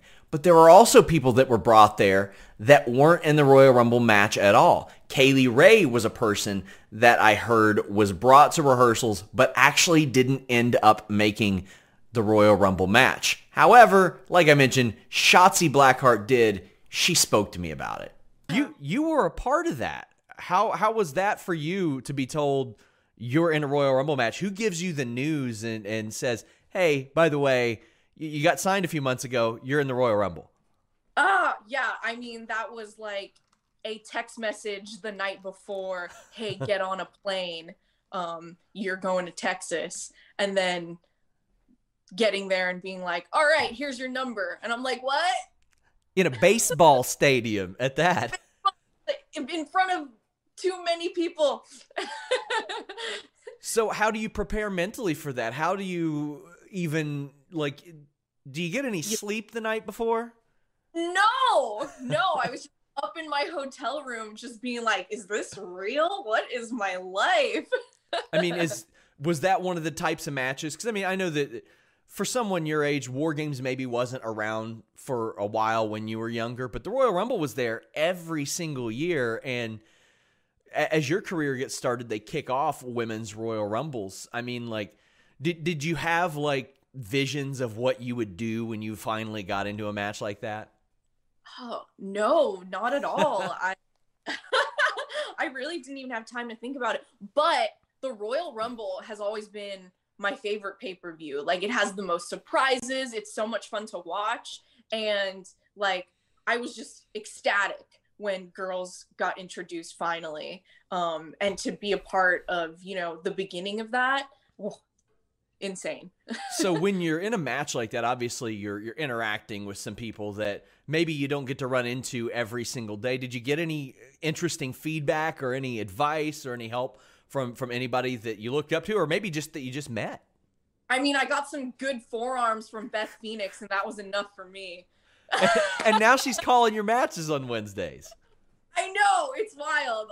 She's like you know cheering me on and then you know beating me up. It's great Shotzi Blackheart was a surprise we saw at the Royal Rumble. Kylie Rae clearly didn't work out. But there are surprises and plans and, and swerves that get nixed all the time in the Royal Rumble. And in 2020, we actually saw one. The night before the Royal Rumble, images started to leak from outside of Minute Maid Park that showed MVP's Titantron. He would show up. He would be a surprise in the 2020 Rumble. And like Court Bauer mentioned earlier, he worked himself into a full-time deal. However, Victoria's Titantron played, but she had no idea that this was happening until social media blew up. She had never been contacted for the Royal Rumble, was never planned, and uh, whether it was a swerve or they were just testing out something, Lisa Marie Varon walked us through what would have been her first WWE appearance in over a decade. I know you had to have seen this because I saw it a million times. WWE was testing out Titantrons at the Royal Rumble, and apparently your name popped up on there, which led everybody to go, Victoria's in the Royal Rumble. Were you supposed to be in the Royal Rumble? I, I, I found that out from social media as well. I was like, what? I go, maybe my, my Titantron had a lot of coloring. I don't know, but um, maybe they did that to throw people off. Yeah. I don't know because you know, like it's hard to keep a secret in wrestling. It, something It always is. leaks. You know what I mean? And which is a shame. You know, I would. It's, it's when I not a was watching- shame. That, that's what I rely on. You do? I think I don't like to know what the finish is and stuff like that. I'm like, don't Well- spoil it. Don't spoil. I like surprises. Yeah, we don't do that as much as much as I'll take the temperature of the situation. Like I'll talk to people in Yeah. WWE and say, "How did you feel about this that happened or this that happened?" That's more what we rely on because to me, things change so much that if I Oh report God. that something's going to happen and then it doesn't happen, I don't have any Oh. credibility. Yeah. Oh, okay. I get. You. I get it. I Yeah. get it. Oh my gosh. Yeah. So So, you you're giving false news. Yeah. I, Exactly. okay. Yeah. so you're were not supposed to be in the Royal Rumble. I was on the Jericho cruise. You were, oh, you were, weren't you? Yeah, I was in Miami, um, and I was um, I was trying to stay off my phone because you know it was on. I wanted to, I wanted in the moment. I was visiting family, and I, I'm like, you know, we're always glued to our phones. Yeah. And So um, I went back and I missed a ton of e- uh, emails, text messages, everything, and um, I was just like, what? They must be testing out their coloring on their Titron because my my picture came up there. But I was um, already on the Jericho. I mean, in Miami Yeah. the following day I was going to go on the Jericho cruise, you know, so I couldn't. Yeah. I yeah. I- actually, I remember that the Jericho cruise wrapped up like around a, the day before or something. Because I remember people bringing that up, and they're like, "Oh, well, the Jericho cruise just docked or something like that." So maybe she made it over to Houston or something like that. But did did you ever Oh. talk to anybody within the company like, "Hey, what the hell was up with that?" I no, no, not in the company. No, uh just on social media, just going, oh, you know, I, I didn't respond because I don't want to. Uh, I I don't know what to say, you know, because Yeah. I don't I don't know the vaccine because I'm not part of the company anymore, so I couldn't tell you why they were testing it out, you know. But Commentary isn't the only aspect of production, obviously, and it's not always as smooth as WWE would like. I'm sure a lot of you are familiar with 2016 when AJ Styles debuted after years, over 15 years outside of WWE, working all around the world, and production missed him walking out. They missed the Titantron. Instead, they were focused in on Roman Reigns' face and reaction. As a result, WWE had to release unseen footage of AJ Styles' Royal Rumble entrance. Uh, I spoke with a production employee who said that this caused major issues. There was a lot of heat surrounding this. And then the situation repeated itself four years later when Edge showed up. WWE's obsession with camera cuts caused the company to miss Edge's first spear in an actual match in a decade. And again, we saw the unseen footage of Edge's Royal Rumble return. So it doesn't always go so smooth. It didn't go so smooth for Duke the Dumpster Droese either. Now, this may be one out of left field that you think, well, what, what does he know about the Royal Rumble? Well, Duke the Dumpster Droese was a part of the 1996 Royal Rumble where he actually beat Triple H in a match on the free for all, where the loser got the number one entry, number 30 went to the winner, which was Duke the Dumpster Droese. However, 1996 was also the year that a fresh Steve Austin, then known as the Ringmaster, accidentally got eliminated well before his time. I talked to Duke the Dumpster Droese about his experience. Yeah, you wrestled uh, Triple H on the free for all 96 Rumble, and I loved the stakes for that. Winner enters 30th, loser enters first. Uh, you would work with him, at least on the, the house show circuit, for months and months after that. I know that you all even had a dark cage match, which I, I want to talk a little bit about. But uh, what was that like being told, hey, you're going to be on the free for all, which was used to sell that Royal Rumble show, which is a major thing for WWF. Um, yes, at the time I was ecstatic about it. I was like, because it wasn't just a free for all, it was, we're going to set up this angle and you're going to go on to another pay per view with him. I was like, finally, I get to do a, a pay per view singles match. It's not just the Royal Rumble for once. Um, but you know, it's it, it, it was just kind of weird the way it went about. But yeah, we wrestled in a lot of house shows, and we kind of went back and forth, you know, winning and losing against each other. And we were trying a lot of different things, and it was always fun to work with with uh, Paul because he was always willing to do anything. He, I mean, he busted his ass for me. He flew all over the place because I threw him all over the place. And he never complained. He never complained once. He took all the bumps, and um, you know, I gotta say, he was he was he was a champ in that respect. He took them bumps, that's for sure, because Duke threw his ass all over the place. So. Yeah, and uh, you're not a small man, needless to say, and he's not either. He's a really big dude, and I think that like at that time, I was just like I, I had no concept of how big pro wrestlers were because I was seeing you two fairly close in size. I, you know, I didn't realize you're both gigantic people tossing each other around the ring. And like you said, he's bumping everywhere. Like yeah. take it, taking the trash compactor and all that stuff. Like like that's that power that slams, press slams, spine busters, everything. He took it all. so you all go to the Royal Rumble, and you've been in a couple Royal Rumbles.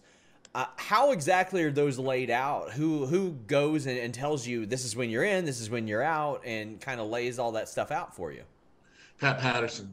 Pat Patterson sets those up. He sits everybody down. Usually it's in the catering area, and he'll have, he'll have like a big white dry erase board, and he'll give everybody the the order that you're going out to the ring.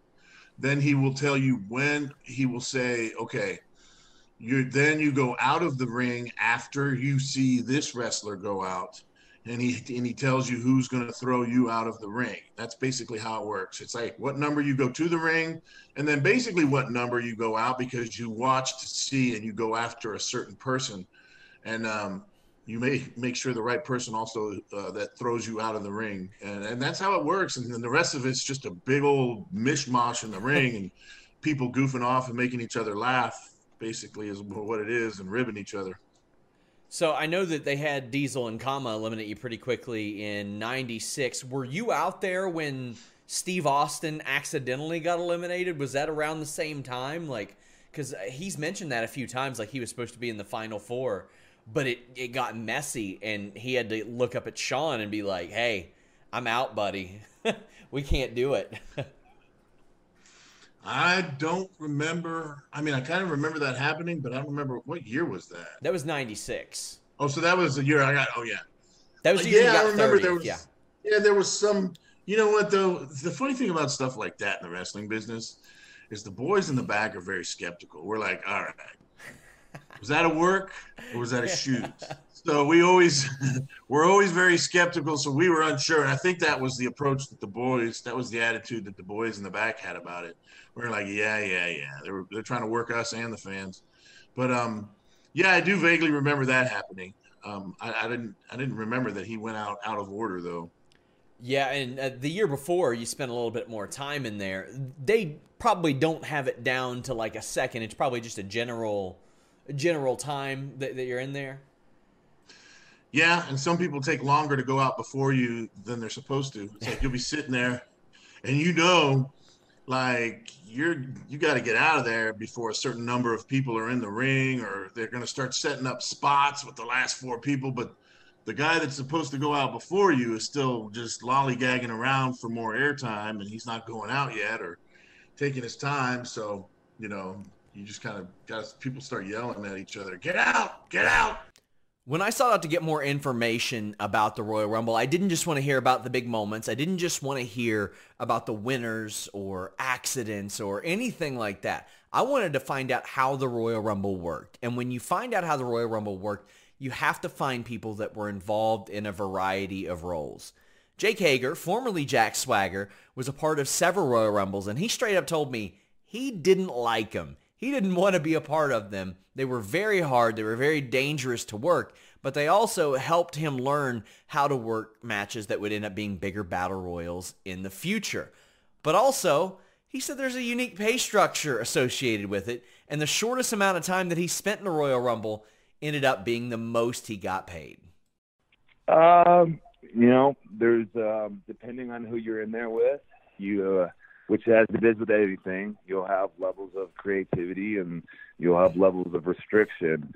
Uh, definitely not one of my favorite matches, uh, just because the way they did it at the Fed, there was like a group of three or four guys who decide the whole storyline um, throughout the thing, and then you know you would try to implement your stuff on it to make it fit to your storyline type deal and it you know it can be easy or it can be difficult. Uh the time i was in there the shortest where uh lesnar just threw me out. I really think that was my favorite because i that was the most i got paid for a royal rumble. Really? The shortest time. Yeah.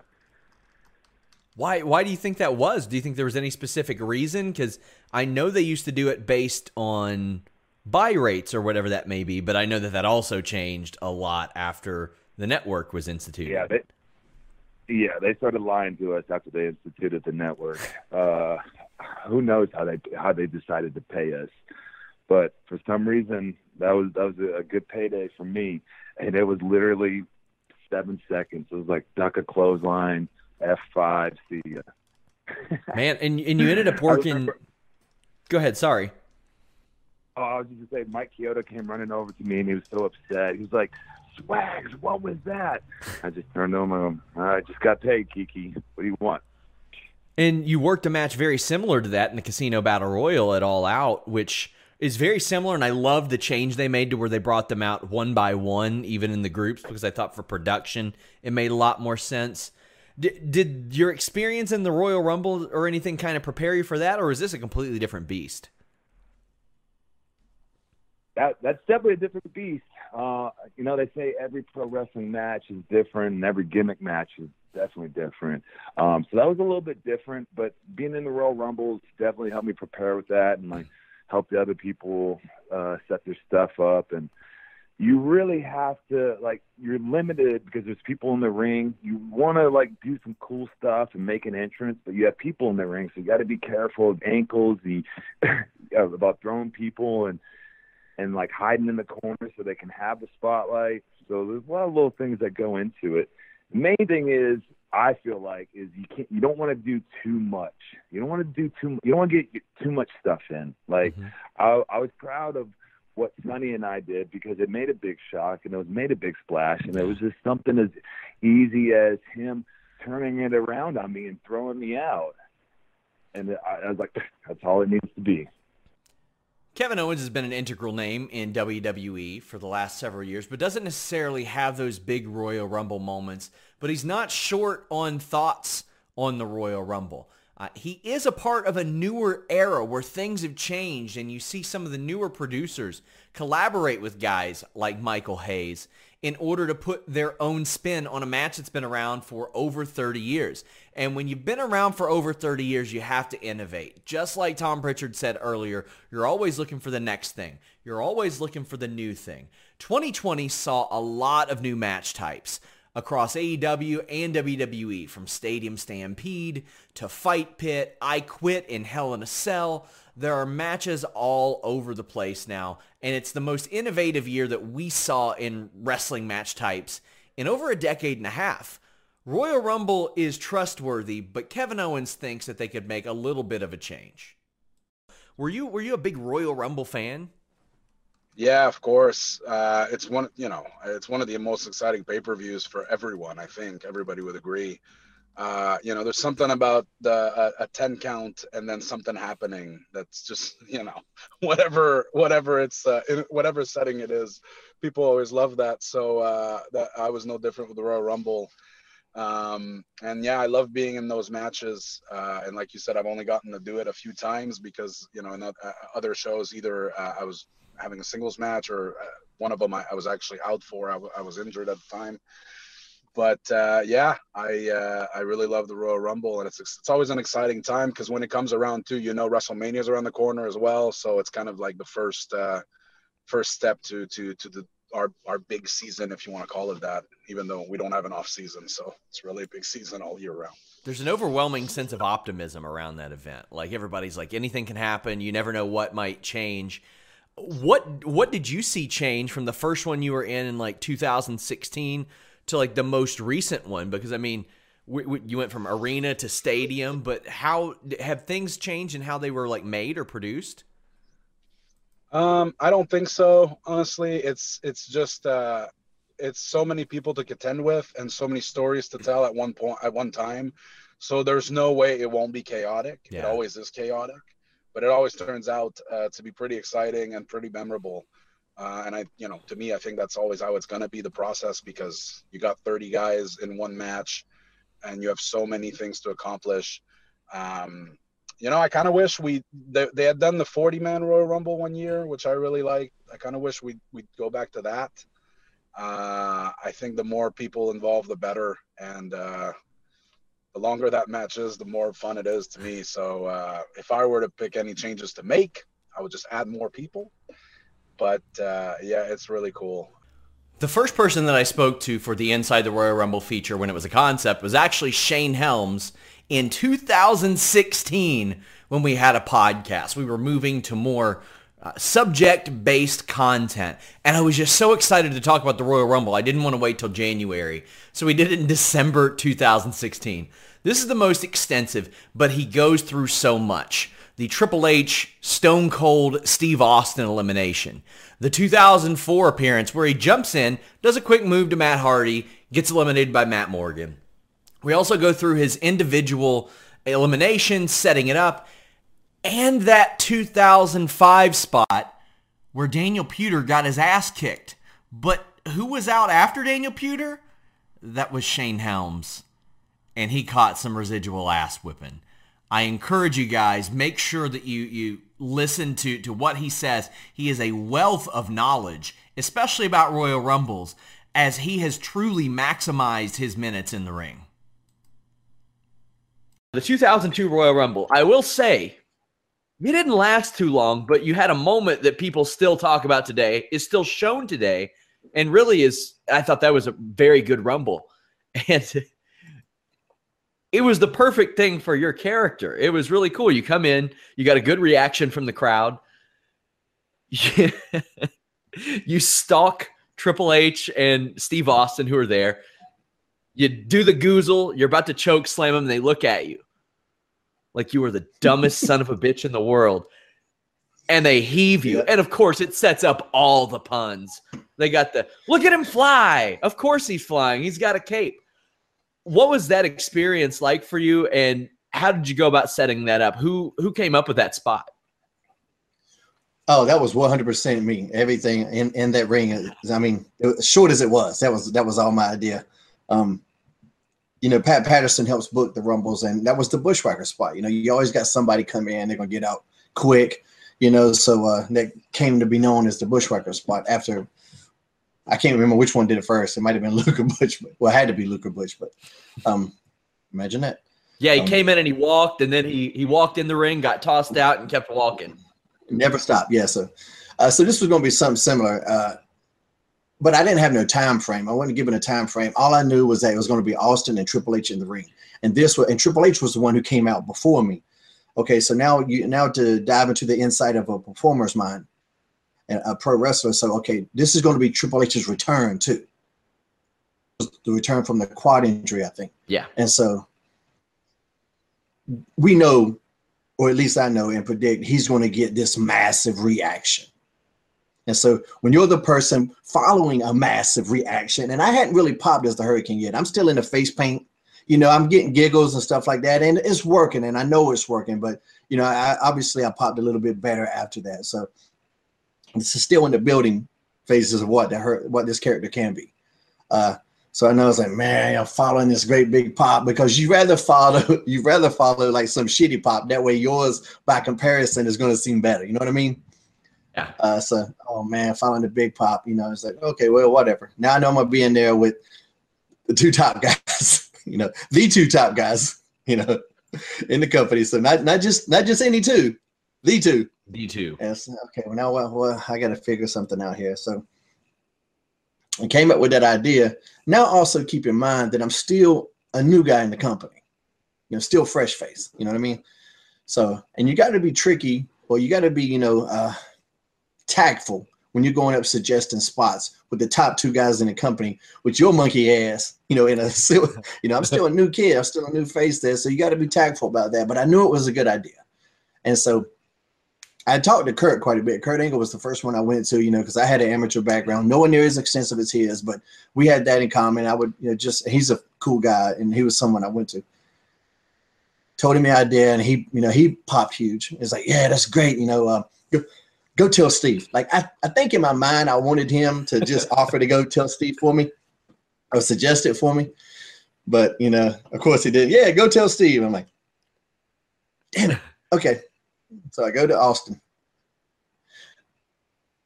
uh, Austin goes, um, yeah, I sit there telling him Austin, big pop from him. Yeah, he goes, yeah, go run it by Pat. I'm like, damn. So now I got to go tell Pat. You're trying So to be the the kid third- who's like, you're trying to be the kid who's like, can I stay over? No, you ask. Yeah, you know, and uh, so then I go to Pat Patterson, you know, and I run it by him. Oh my God, I love it. Crowd go banana. I'm like, damn. So now I got to go tell Triple H too. And so, so I go and run it for the fourth time. Like, yeah, here's the idea. I Want to see what you think? Say, oh, that's great. He said, that's great. That's that's perfect. And uh, so, but that was like that's over the course of like two hours because everybody was always busy when I went to them. You know, like they were never just free. So it was all this anguish because you don't want one guy to go, "Who the fuck do you think you are suggesting such Yeah. a thing to me?" You know what I mean? You don't want to come off like that. You know what I mean? And people like me anyway. So, um, so anyway, when it worked, all I remember was being at the curtain, and I was just like, "Please pop," you know, when they play my music. Yeah. Because you got Austin and Triple H in there going at it. I was just like, please, please like me. So, what was Vince's reaction? What was Vince's reaction to the spot after it happened? Like, how did he think it was executed? I came to the back, got the big thumbs up, but even better, the next day, uh, they were watching it in catering. And Vince isn't always in catering. You know, a lot of times he eats his meal in his office, and he happened to be in there and, and was watching, and that spot unfolded again, and he just go, now that's good shit. but I tell you what I said when I came through the curtain. When I came through the curtain, I just looked right at him and said, "I almost had those motherfuckers."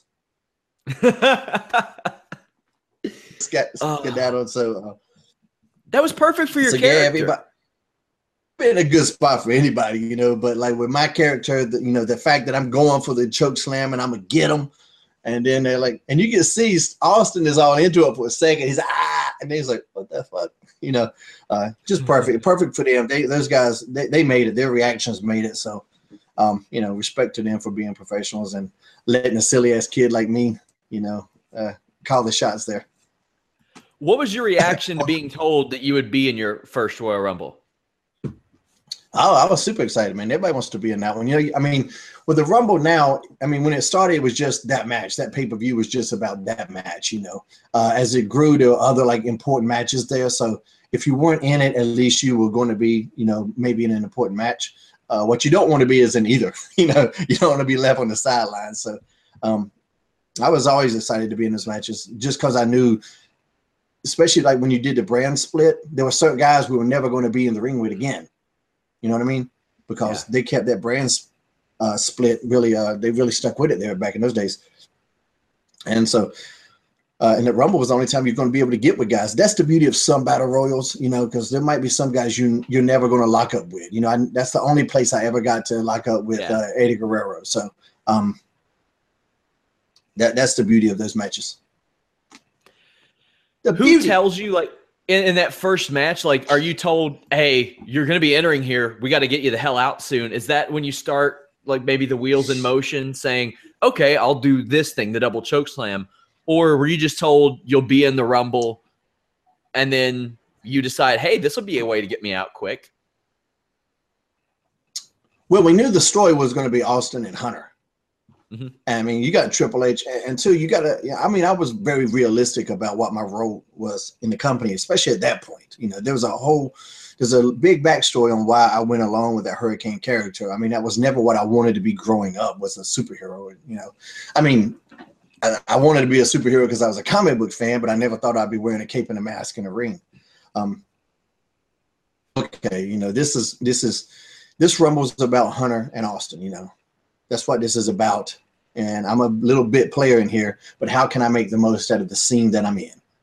And that's that's what it was about. How can I make the most out of that? And you know, you you better get creative in that because you know if you only got a if you only got a short moment, you better make that count. Like if you got if you're to be in, in, the rumble for a long time, you can go in there and dick around some, and you know you can have time to do a little bit of some good spot here and a good spot here. But if you only got a short moment, it better count for something, you know.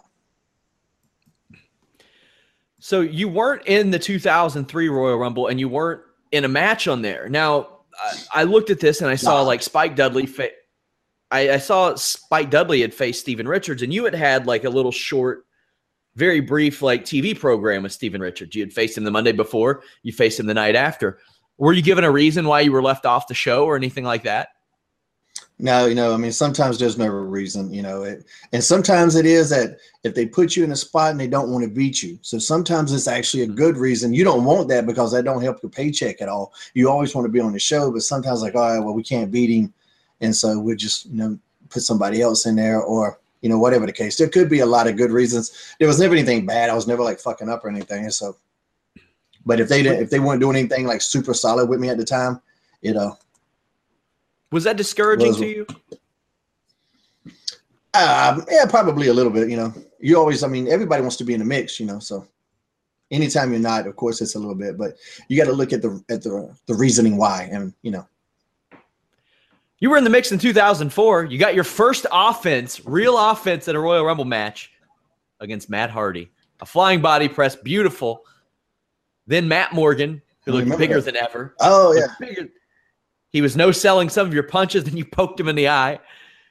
He caught you off the ropes and he dumped you out 19 seconds. Now, the real story in this, you held your leg when you fell out. That that looked nasty, that fall. Did you get hurt on that? No, not at all. But I knew that it was a weird landing.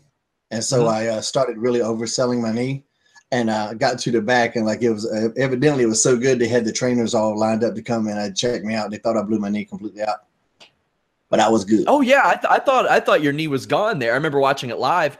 I saw that, and I think John Cena's elimination. I was like, they lost two guys. Their their knees are both blown out. But uh, I sold you a ticket, kid. That's what happened now. You did absolutely. Uh, you came in and you hit that body press on Matt Hardy. Is that something you all go over before, or do you just see Matt oh, yeah. there and you're oh, like, no, no, no, you're not going to go and do a damn body pa- body press into a rumble without without having knowing something's coming now. So that, again, having a short short moment, you know, you got to make it count. You got to do something big. Um, and two, like I wanted to do something. They wanted to do something with Morgan and uh, This one was specifically they wanted to get me out pretty quick because the bodies were maybe they were getting a lot of people, but Mm-hmm. it wasn't nothing like uh. I mean, one of those where I'm not winning, so why you know, I don't get paid by the hour. Let's get in and get out. Yeah. Well, I mean, they had Matt Morgan come in there out of like a house of fire, and then then he literally wasn't on TV for like a year Yeah. after that, which was kind of weird. But He didn't He necessarily probably- take care of me on that uh, spot. So. it would look was, uh, nasty. Yeah. yeah, he's a strong, he's a strong bastard, man. You know. Also, a fellow fellow uh, wrestling podcaster. Although our show is much better than his. Uh, 2005. This was an interesting show. You got a you got an interesting reaction here because this was right after Hardcore Holly, Chris Benoit, and Eddie Guerrero had beaten the living oh. shit out of Daniel Puder. Before we went on the air, I showed you a still frame of Daniel Puder taking a back suplex. He did it with his arms out like this, his head back like this, and his legs spread like he was the last girl at the bar trying to find somebody. Luckily, he saved his own neck. Did you know that they were going to beat the living shit out of him before they got there? I asked you because apparently they were in the mood to keep it going because they chopped the living shit out of you as well. Yeah, I remember them chopping the shit, the shit out of a Puder, and I was like, oh, I remember thinking, I'm gonna get some of this when I get in there. You know?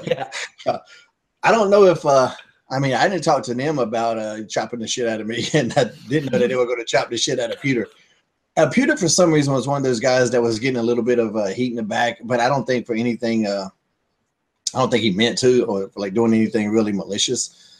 Uh, just that's how that's how that locker room happens sometimes. I remember they were beating the shit out of him though, and I remember when they got me in the corner, Eddie chopped me and hit me right in the lips. Yeah. And uh, that whole spot uh, came together in the in the in the ring. We didn't call uh, how how I got eliminated at all. I, I tried to talk to Eddie during the day, and he had a lot going on. Uh, and he just, you know, he kept kind of like brushing me off a little bit. Uh, not not mean, you know, just he was really busy. And again, this is one of those times I knew I was only going to be in there for a little bit, so I wanted to make it count, you know. And uh, but uh, Benoit was a buddy, you know, so I went and talked to him. I was like, yeah, man, Eddie's kind of uh, he don't seem like in he's a good mood. He's like, yeah, don't worry about it. You know, he he gets like that. And um, but when it when we got in there and we started bumping around and doing our thing, there was a moment when this was the perfect moment to get me out of there. Like I felt it, mm-hmm. they felt it. So without saying anything, three minds came together and it worked out the way we needed it to. Yeah, you're officially credited as being eliminated by both of them. Benoit whipped you into Eddie, who tossed you over. You hit a blockbuster out of the corner before that, so got a little offense as well. When you're eliminated that early in the match, do you go watch the rest of it, or do you just kind of fuck off for the rest of the night? First of all, when I did that move, it's called the overcast. So Okay, research your shit, Mr. Sapp. Um, You but, mean to uh, tell yeah, me well, that's not the buff blockbuster? I stole that shit, took it, and I would make people kick out on one. With a Um, frozen bottle of water, you took that Was shit. it frozen? Don't listen to his bullshit. Little plastic bottle of water. You treated him like Deebo. You're like, my move, punk. Yep. Um, so what was the question? I don't even remember. But once again, you notice it took two of the you know biggest superstars in WWE to eliminate me. I mean, look at the people it takes. Triple H, Austin. Then you got Matt Morgan's gigantic blueprint ass. Then you got Benoit and Eddie. I'm just saying, I noticed the pattern here. Well, we're getting to another big name here in a little bit too. Uh, after you're eliminated that early, do you go back watch the rest of the match, or do you just fuck off? Like, what's what's the process after? Because that was pretty early in the match.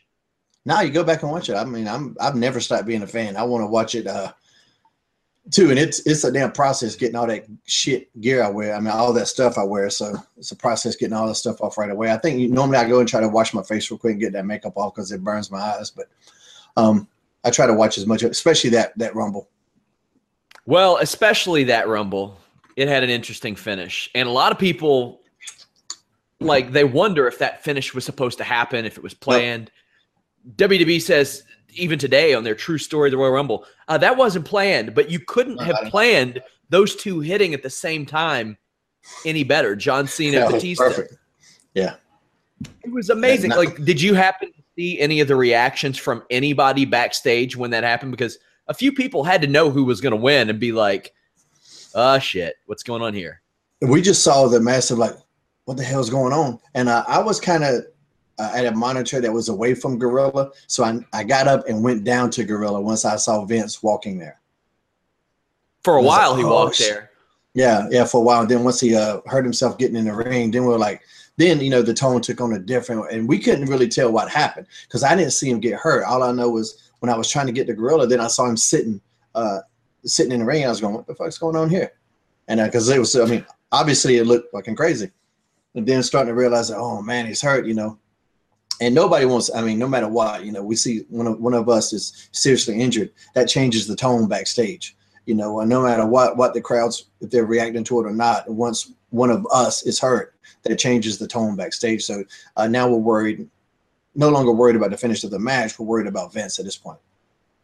So he was he was away from TV for a little while after that. Like, had you been there and him not be present for a while? No, that's that's the first time. That's the first time he was ever not there because then he like tore his other leg coming back or something. Yeah, Like he uh, walking back because he refused to be helped was the story uh, that I was told, and he ended up tearing man. tearing the other quad. So uh, that's a tough bastard, man. Yeah, that's the only time. Uh, that was the first time there that uh, you know there was events absent. But he was back as as soon as he could, as soon as he could come back and you know be mobile. He came back. What changes were made after that? Like in his absence, who was running the show? I mean, I mean, he still had his input. He just couldn't physically be there to, to do what he did. You know, I mean, uh, a lot of the preparation for the shows, well, most of the preparation for the shows happens in Stamford anyway. So I'm sure he was at the office and stuff like that, or he would have the writers and creative come to his house, which he would do any, any a lot anyway. So his input input was still there. You know, just certain uh, last minute decisions, uh, if they had to happen on the fly, probably went to Hunter, Stephanie, uh, you know, people in charge. In, this Rumble, you had a little interaction with Sabu. Then you and Sabu tried to toss over Edge. Then uh, you worked with Edge a little bit, went around. Kane came in. He was the House of Fire. Ends up hitting you with a tilt side slam. Now, that's is that something like you know they do this a lot. Like they did it actually with Matt Morgan before you came into the match. But these guys will come in, they'll hit people with a bunch of stuff. Is it just the type of thing you make eye contact, you run at him type of deal? Because uh, there's no way you can really plan that, is there? Yeah, there's a lot. There's a lot of just feel the feel the groove there going on. Now Keep in mind, I haven't. I didn't know we were really going to talk about the rumbles, and I haven't seen any of this shit in years. So I'm sitting there going, "Man, I don't Yeah. remember this at all." there's a lot of well, there. like I don't remember it. Do you remember that tilt a whirl side slam you took? Because it looked like maybe. Now I'm I'm just hypothesizing here. It looked like once he got you up, you were maybe like tombstone, and then he slammed you, and it was like, oh shit! No, It no, looked. no. I worked. I worked with uh, Kane quite a bit. You might not notice, Mister Sapp, but I'm pretty fucking good. Eh, I don't know if you've noticed this, but I was there for ten years. I was, I was okay. eh, eh. You end up getting tossed by Lamont, Ernest Miller's old manager. Nobody important. Come on now. Actually, it was King. It was King. It was King Booker. It was King Booker, another Hall of Famer. dastardly king. I mean, I'm just saying, you might notice a pattern. Except for Matt Morgan. Uh, you missed the 08 Rumble and 09 you just weren't in it. 2010 you weren't just in you just weren't in it. Uh, what Yeah, were yeah. your feelings of being skipped over in the 2009-2010 Royal Rumble? That's because I was on that ECW show and it fucking sucked, and I hated it. What's up, you guys? Sean Ross Sapp, Fightful here for Inside the Royal Rumble 2. If you've been a viewer of Fightful for a while, you may have remembered Inside the Royal Rumble, a feature that I did in early 2021 looking at my favorite match, the Royal Rumble. I'm a sucker for these matches. It appeals to my ADHD instincts even by giving us a new competitor every 90 seconds. It appeals to me as, as a fan of the variety aspect of pro wrestling with comedy, with drama, with tension, with basic storytelling. And now we get two of them for every single Royal Rumble. Well, in early 2021, I did Inside the Royal Rumble where I spoke to countless wrestlers who had participated in the match. I was able to do that to an even more advanced degree this year for Inside the Royal Rumble 2. Now, these aren't all-encompassing histories of the Royal Rumble. Instead, it's a collection of stories, behind-the-scene details, memories, and notes that you guys might find entertaining or fascinating. I want to thank NordVPN for bringing you this video and that feature for free. Go to nordvpn.com slash Fightful or use the code Fightful to save 70% and you get an additional month free. You can stream movies that maybe aren't unlocked in your region. You can avoid price discrimination, browse the internet anonymously, and it all amounts to about three bucks a month, less than the price of a cup of coffee. NordVPN.com slash Fightful or use that code Fightful and enjoy two hours of stories from the Royal Rumble. As I mentioned, the comedy aspect, the variety aspect of the Royal Rumble is one of my favorite things. It gives you a break from the drama, from the tension, from a lot of different things. And few introduced that better than the Bushwhackers in 1991 with a quick elimination thanks to Earthquake. Luke, one of your moments in the Royal Rumble is one that people just look at and they, they love so much where you walk to the ring, Earthquake tosses you over the top rope, and you just keep walking. Do you remember whose oh, idea that was and really anything about that?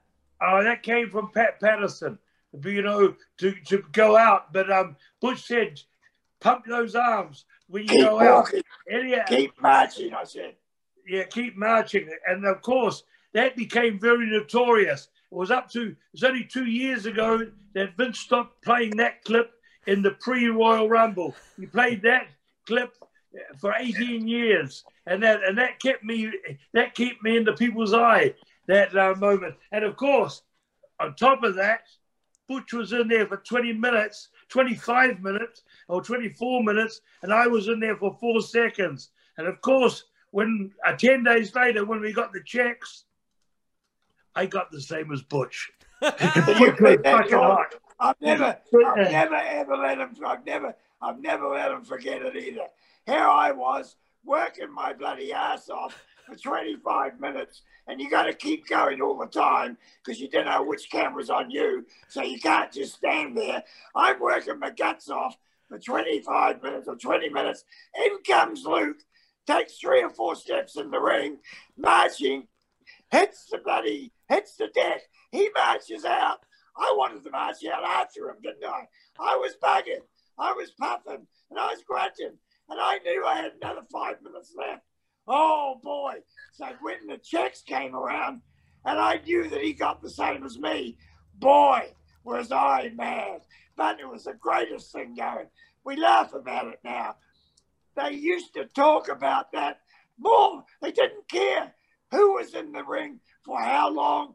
They didn't care who won what battle royal anywhere.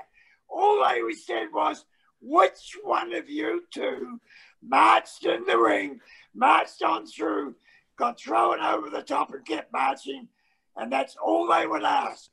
They they might have forgot which one it was, but once they knew, they never ever forgot. So I'm looking, I'm looking at the first Royal Rumble you guys were in too. Luke only spent three minutes in the first one, and Butch had to spend 18 minutes in that one too. Yeah, Yeah, yeah. See what I mean? Hey, I'm the Royal Rumble man. Sean. I'm I the think Royal he was Rumble man. I think he was payoff man, mate.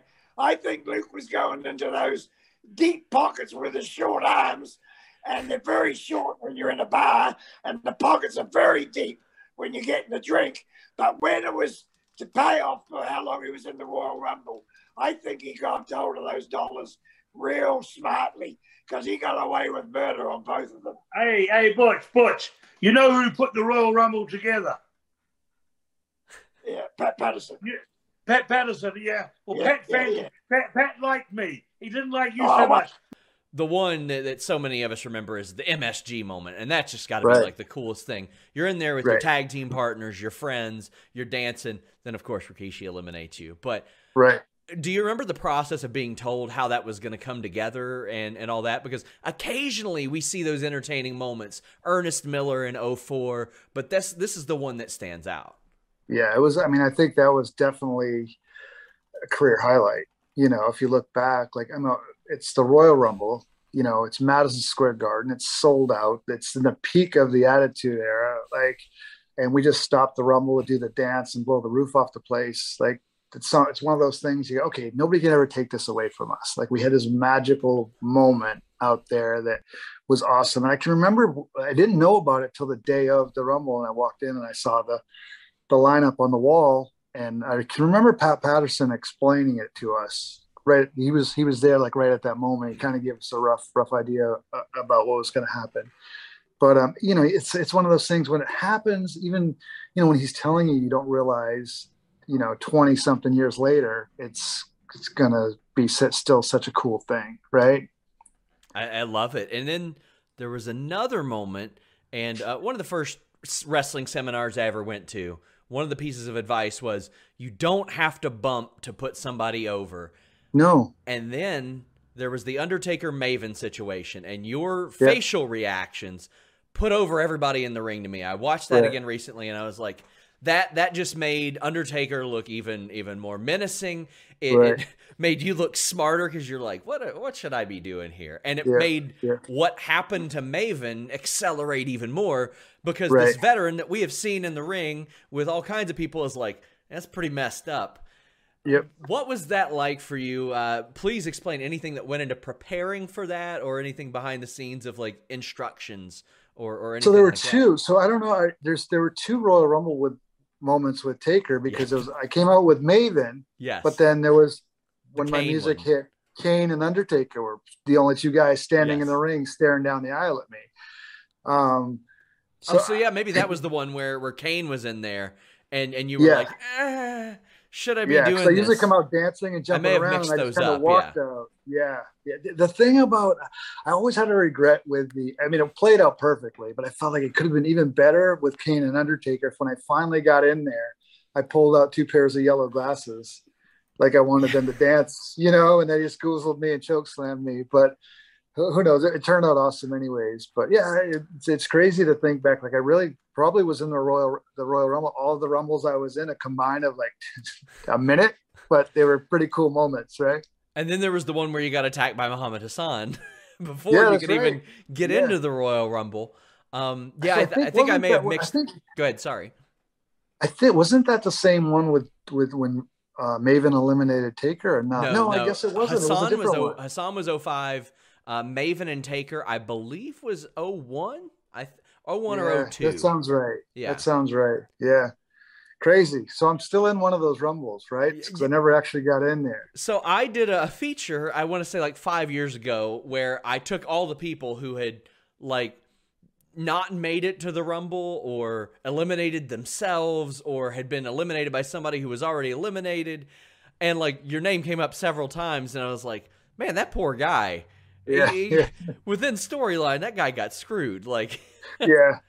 Yeah, but you know what? If I had just gone out there and stayed in there for 15 minutes with none of that, nobody would remember any of that. I see. You know, I, that's the crazy yeah. part, right? I would have loved if they did a thing where it's like, well, Scotty didn't make it to the ring in 05. Give him like a title match on SmackDown. That would have been like an easy thing right. to do right. right there. One of the funniest moments of all time in a Royal Rumble match didn't even happen in a traditional Royal Rumble. It was at the greatest Royal Rumble and what we now know as Titus World Slide. But that was far from the only funny moment. And we spoke to so many people that were there, both for Titus World Slide as well as some backstage antics with the great Khali and Hornswoggle. Pretty interesting one in 2018. The uh, greatest Royal Rumble, which was oh uh, god, does that even count? It was the Does greatest in number. It was not the greatest in quality. Yeah, that they, much. they just use it like they just use it they just use the name basically Yes. to sell a show, right? Well, they, they do that all the Yeah. time. Every time they go to Saudi Arabia, they do something completely arbitrary. King of the Yeah. Ring, the greatest wrestler in the world, Yeah. the World Cup, the greatest tag team ever. Mhm. And this is the greatest Royal Rumble.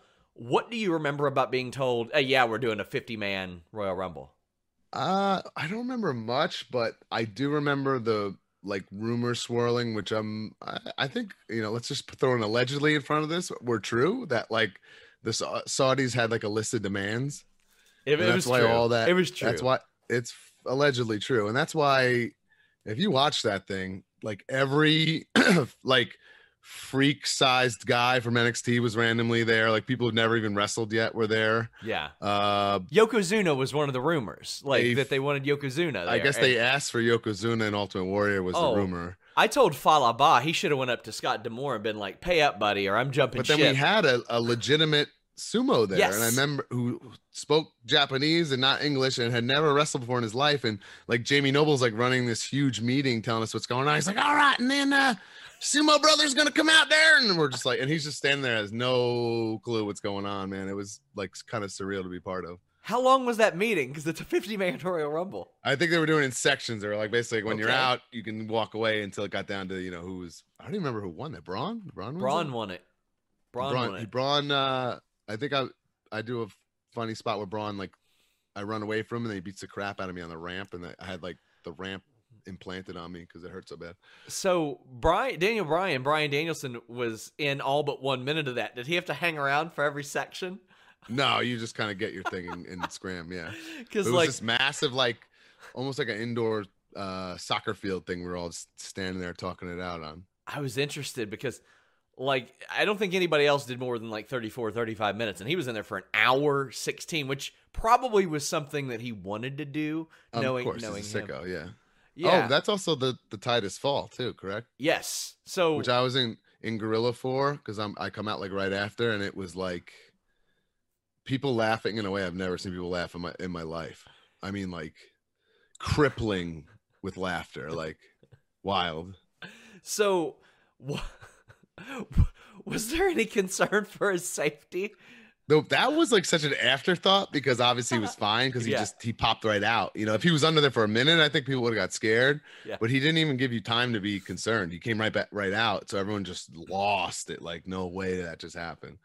A couple spots after you was Great Khali, and I gosh, I can't even remember who it was that had told this story, but they told me a story about how when he was in one of his early rumbles, he didn't speak great English, and he was throwing people, and he was legitimately amazed at how far he was throwing people. And while he did it, he was like, "Fuck! Wow!" I mean, I'm sure. I mean, I've been around Khali since day one because he was a Deep South guy in like 06 or whatever, right Yeah. before he debuted. And me and Broski would have to stay after practice and just get demolished by him. Oh, so we've known him for a long time. That you're drawing all these funny memories. So I remember during that day, because we hadn't seen him in a while, we were bullshitting with him, sitting in catering, and like the boys kind of ball busting. Yeah. And we were making fun of him that he knows like nobody's name, even though he's been around us for like 10, 15 years or whatever. Yeah. It's like, hey man, everyone's just whatever. And like I so love it. Gallows, who knows him like very well, was with him in Deep South, like wrestled him a million times. He's like, "Hey, Khali, what?" Or Dalit maybe even said to make a point, Yeah. like, "What? What's my name?" He goes, "Drew," and we were like, "Holy shit, he knows his name, whatever."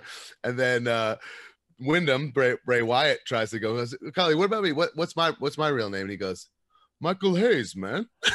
and we, I mean, you talk about like a locker room pop. I mean, the boys fucking exploded. Oh, that is amazing. So yeah. getting in for a show like that, it was the first one there.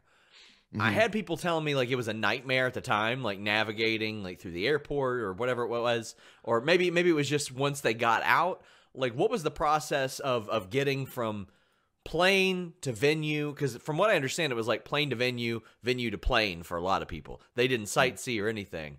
But then I'm I had other sure- people saying that they did.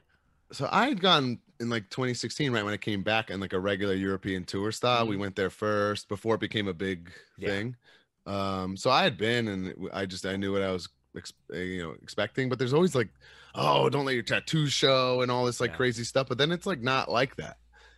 Like I remember I went to like a Gold's gym with Finn Balor, and like people had their tank tops and tats. It just wasn't as strict as it was. We were meant to like be in fear of. Yeah. I guess is what I'm trying to say.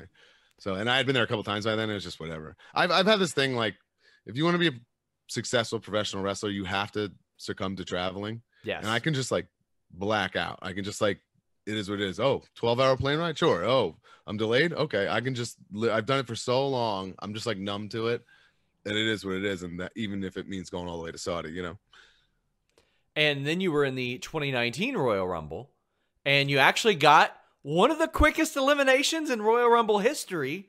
You eliminated Titus in a few seconds, right? Yes, that was that was really fun actually. Um, I was always jealous. I always thought, even though he's like one of my best friends. I thought the year before I should have had Heath's spot because I was doing the losing Sure. streak and he's on the ramp. I thought that was an awesome spot, but they weren't like I was doing the losing streak thing, and Heath really wasn't doing anything on TV, but he's so lovable and he just had that role like in history in WWE, so he The- could fill that role whenever. The It doesn't matter if he had- 2012 spot of him getting his ass whipped by legends is was so good. Yeah. oh, the so, best. Yeah. The best. And he cried all through that, like, man, they're jobbing me out, man. And we're like, dude, this is one of the coolest spots you're ever going to do in your career. Yeah. I think now he thinks of it like that. But back Yeah. then he was like, you know, hoping to be champ. Oh, man. um, so I was like real jealous about that he got to do that. Cause I'm like, damn, I like losing streak deal in that spot, like keep getting drilled by guys on the ramp would have ruled. And then to finally be in a real rumble in a massive state, uh, you know, baseball stadium. Prescription products require completion of an online medication consultation with an independent healthcare provider through the LifeMD platform and are only available if prescribed. Subscription required. Individual results may vary. Additional restrictions apply at lifemd.com. Read all warnings before using GLP-1s. Side effects may include a risk of thyroid C-cell tumors. Do not use GLP-1s if you or your family have a history of thyroid cancer. If you've struggled for years to lose weight and have given up hope, did you know you can now access GLP 1 prescription medications through LifeMD? LifeMD is now offering eligible patients online access to GLP 1s, the breakthrough prescription medication that can help you lose body fat and weight. Listen to what people are saying. You just take your shot. It doesn't feel like you're on a diet. What I wasn't expecting it to do was to shut off the food noise. This was life altering. And if I can do it, I feel like anybody can do it. And here's the best part your insurance may cover 100% of the cost of your medication. So go to trylifemd.com to have your eligibility checked right now. Get started today at trylifemd.com. That's T R Y L I F E M D.com. When you need mealtime inspiration, it's worth shopping Kroger, where you'll find over 30,000 mouthwatering choices that excite your inner foodie. And no matter what tasty choice you make, you'll enjoy our everyday low prices, plus extra ways to save, like digital coupons worth over $600 each week. You can also save up to $1 off per gallon at the pump with fuel points. More savings and more inspiring flavors make shopping Kroger worth it every time. Kroger, fresh for everyone. Fuel restrictions apply. Ohio, ready for some quick mental health facts? Let's go. Nearly 2 million Ohioans live with a mental health condition. In the U.S., more than 50% of people will be diagnosed with a mental illness in their lifetime. Depression is a leading cause of disability worldwide. So, why are some of us still stigmatizing people living with a mental health condition when we know all of this? Let's listen to the facts and beat the stigma. Ohio, challenge what you know about mental health at beatthestigma.org. stuff was so cool uh and to have like a cool spot it wasn't like forgettable i thought it was was great. I got a nice little pop. That was right when that was like the losing streak was so deep that the crowd was starting to turn for me because they felt bad for me too. So i got a nice little reaction i thought. It was it was a pretty cool moment. One of the things I always wanted to see was you in a Royal Rumble and Kofi Kingston to land on the bicycle, drive it around the ring, and then get back in. that would have been that would have been a great spot to do, but we never got a chance to do it. I got I got uh, taken out one time by Big Con. she threw me out. that was terrible. I was like, Oh. man, do I have to do this? Yeah, I've always been so fascinated with how the Royal Rumbles work, and you were a part of several of them, including one over in Yeah. Saudi Arabia. How different was the one in Saudi Arabia to work through than the normal ones? Because we're talking about 20 more people in that than usual. Yeah, but the good thing about that that it was uh, each of us would go out like um, after a certain time. It wasn't that every, it wasn't everybody in the ring at the same time. Like they usually we start with like thirty people in the ring and we start like battling it out. This was like one after I think after a minute or after thirty seconds. Yeah. They would send somebody out and they would give us a little time to actually do some cool moves in the ring and and things like that. So that was the difference about that one. It wasn't it wasn't like a big big crazy smosh everybody in oh, there. just, you know? just the, the typical battle royals. Yeah, Yeah. yeah, yeah. And and that was that that but yeah, it was long. And that was the epic uh uh Titus O'Neil slip, remember? Oh, gosh. Man, yeah. And and the, the, I know I know a lot of people when they think about it, they laugh. And uh, we we laughed in the back. It was crazy. But then if, if you really look at the the look at back, if if you if we would have had the old wrestling ring where they had like the, the screen, imagine he would have he could have you know really hurt himself, broken his neck or something. But good thing that the ring, you know, he could have gone underneath, and there was like a little uh like a barrier also in the middle, and he went on the side. He would have hit it, it would something really bad could have happened. So inside of all that, you know, funny stuff that happened, mm, that, that that's my way of thinking. Like, man, like you could have really hurt yourself, or something really bad could have happened. But uh, I'm glad that he didn't. It was just a funny moment, and and I got to live that. It was it was a lot of fun. He's a good guy too. He is a great guy. I've always Yeah. gotten along well with him, and I mean, he's being recognized, which is really great in in the Hall of Fame. So yeah, I, how was Saudi Arabia for you? I know you went over there a few times. You had went over there before the deal too, but you were also on the the not so great trip. yeah, that, that, was, that that that wasn't fun at all. Like uh, a lot of the a lot of the boys were really upset. A lot of the boys were really. We felt that that the company let us, you know, let us down in that sense of like just keeping us out there. They didn't they didn't really care. You know, they they were coming up with all these excuses about the plane not leaving because they were ordering a part. They had to come from a different place and this and that. But I think we all know the truth. You know. Had, had you heard Yeah, that yeah. Vince had had a disagreement with the head No. guy over there? Because that's that's no, what, we didn't. We, we did, during, in that moment, we didn't know at all. Yeah. No idea what was going on until like, like I think the next day. Then we actually were uh, like we were there for like a day and a half, like and uh, like being. ho- I felt like I was being a hostage, being like in a country. Like, what do I do? Like a lot of the guys were like thinking of, should I get a? I'm, I'm gonna go to the airport and buy myself a ticket and go back. Like, we can't leave. Like, what are you talking about? Like. like if, if they gave the order from up there, nobody can leave the country. So it was just sad to be able to realize that, you know, that and that true, they didn't care. You know, they left, the, the bosses left and they left they left us there stranded and see when they get back. And and so a lot of the guys actually when they, that happened, they went to the office and said they want to go back. yeah.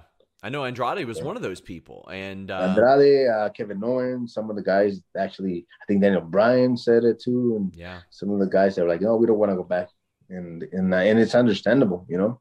Do we had a meeting after that. It That's what I was about to ask you about that. It was a bunch of like just going here and there, like nothing, nothing concrete said about what happened. and that's a big money deal for them. So for a lot of their Mhm. top guys to be like, "We're not going back," that that hits hard.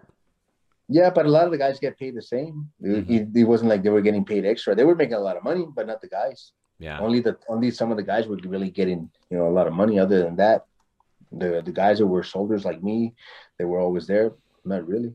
It wasn't like they were gonna get this big bonus. Not true. Yeah. How was that put together? How did that that maybe differ from traditional battle royals in WWE? Because that one seems like it would take a little bit longer, but I've had other people say, "Well, it wasn't that bad." It was like I think it was Sin Cara that was telling me, "No, it wasn't. It wasn't that bad. It was, it was. There was a formula that they followed to make it happen." But what do you remember about that? Yeah, I, I'm kind of going to go with with with Jorge there and say that there was a there was a formula that they very much followed, where it was like they knew like they knew we were going to line up certain guys, and then those guys were going to get eliminated. But for me, for me, it was easy because uh, here's a scoop: they came right in and they were like, "All right, Mike."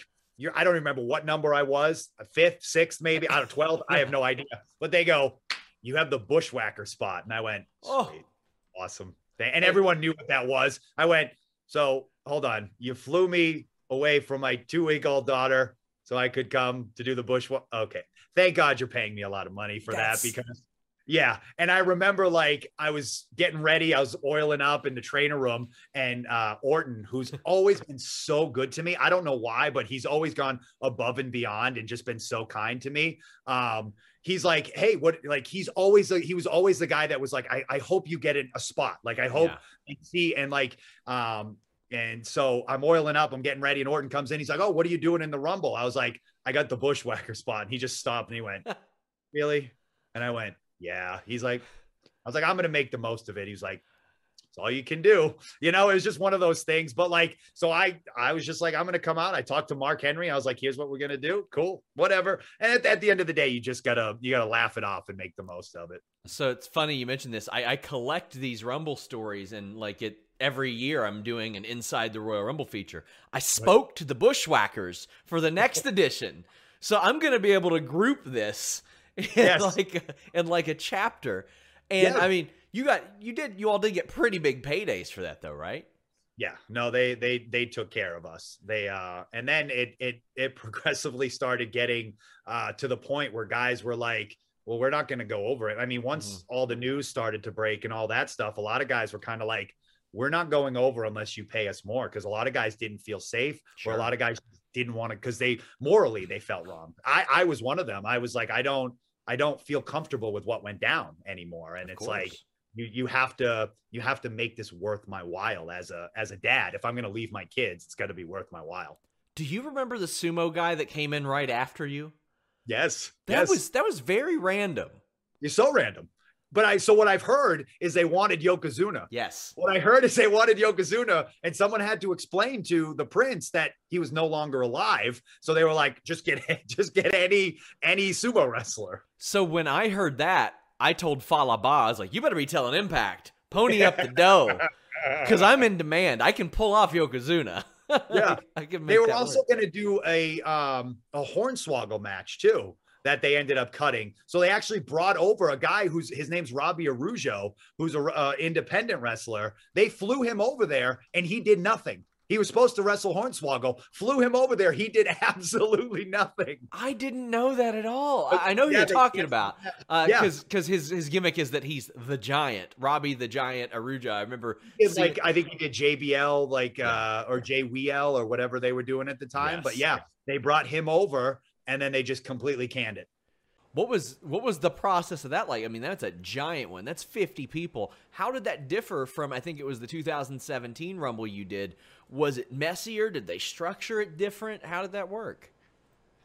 Um, that one was kind of funny, actually. So, I have an Arab background. My dad, half of my dad's family lives in Saudi. My whole family speaks Arabic. Um, I'm learning. Um, so every time we would go to Saudi, it was uh, they would always send me over a week or two ahead of time, you know, for for PR, for promos, community service, whatever we could do. And I always I always wanted to go. I loved it. Um, it was great, and I, I would get to see my family. So that was always one of my favorite parts of of the gig over the the past you know nine ten years was was of moments like this, um, especially international travel. The Saudi Battle Royal was funny because they were trying to figure out who they wanted to be as kind of their like figurehead or spokesperson for that market. Yeah. for all promos it was me you know like they had they had me in that role. But you know they brought in mansoor whose family's also from saudi. He looks so you know he looks arab. I don't look arab at all and uh, they were trying to figure out like uh, do we use them both do we do we use one so i remember it was just so funny because in the creative meeting they're like all right who are we going to have win this thing? And there was some people that wanted Mansoor, and there was some people that wanted wanted me, and they're like, dude, Mojo's already on the main roster. He's already been here for for promo and whatnot. Let let's use him. And they they decided to use Mansoor, and I'm so happy for him. He's worked his butt off. Uh, in a lot of different ways to to be the representative there, but I just remember it was funny because I guess when they decided Mansoor was going to be the guy, they were like, "Well, shoot, we can't have we can't have two Arab representatives in the ring at the same time. It's going to split the crowd. We got to we got to get Mojo out of this thing ASAP." So I think they're like, first commercial break, just toss out Mojo and just get him out of there so it doesn't split the crowd, and, and that's what happened. So it was it was kind of funny. I was like, guys, you do realize I've been here for two weeks, like on TV every day in the region. Like you're aware of this, right? Like you know, we could do like a tag team thing over here, or I could always be the heel to, you know, build them up or whatever you guys want. What was their Whatever. reaction to that? Did they did they just dismiss it, or were they just like, eh? Well, I never, you never know what actually goes on behind the closed doors. I had just heard that this was one of the conversations that was had, so it was, it was funny. But Mansoor's done a hell of a job over there, and again, he he is the part, but he also looks the part too.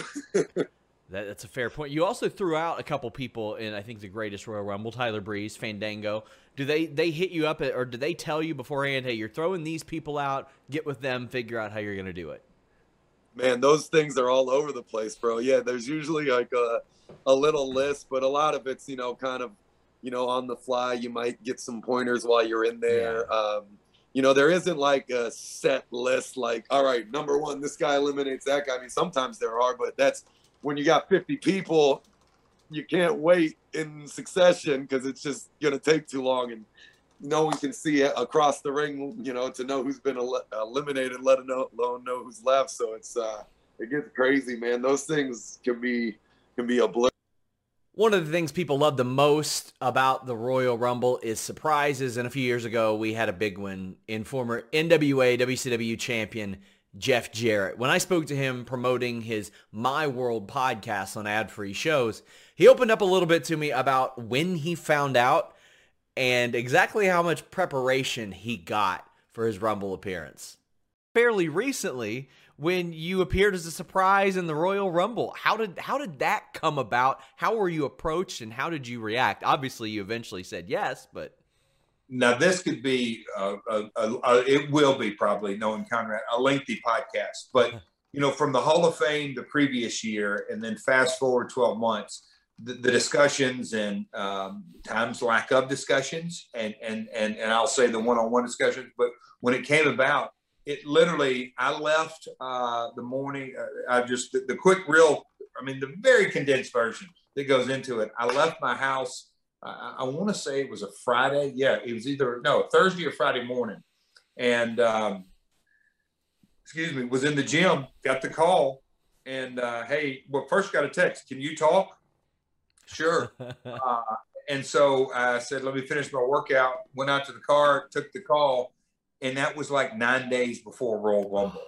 Uh, I mean, I'm like, you realize that event is next weekend. Thanks for the heads up. I'm glad that I'm still in the gym and ready to go. But no, the, the call came quickly and and the layers that go into it, and then really, quite frankly, what transpired out of that uh, is, is a cool story. And Conrad uh, a couple of times over the last, I'll say, 60 days uh, when we've just touched on different things and had some text exchanges. And I'll say, you just wait till the mic's hot on this one.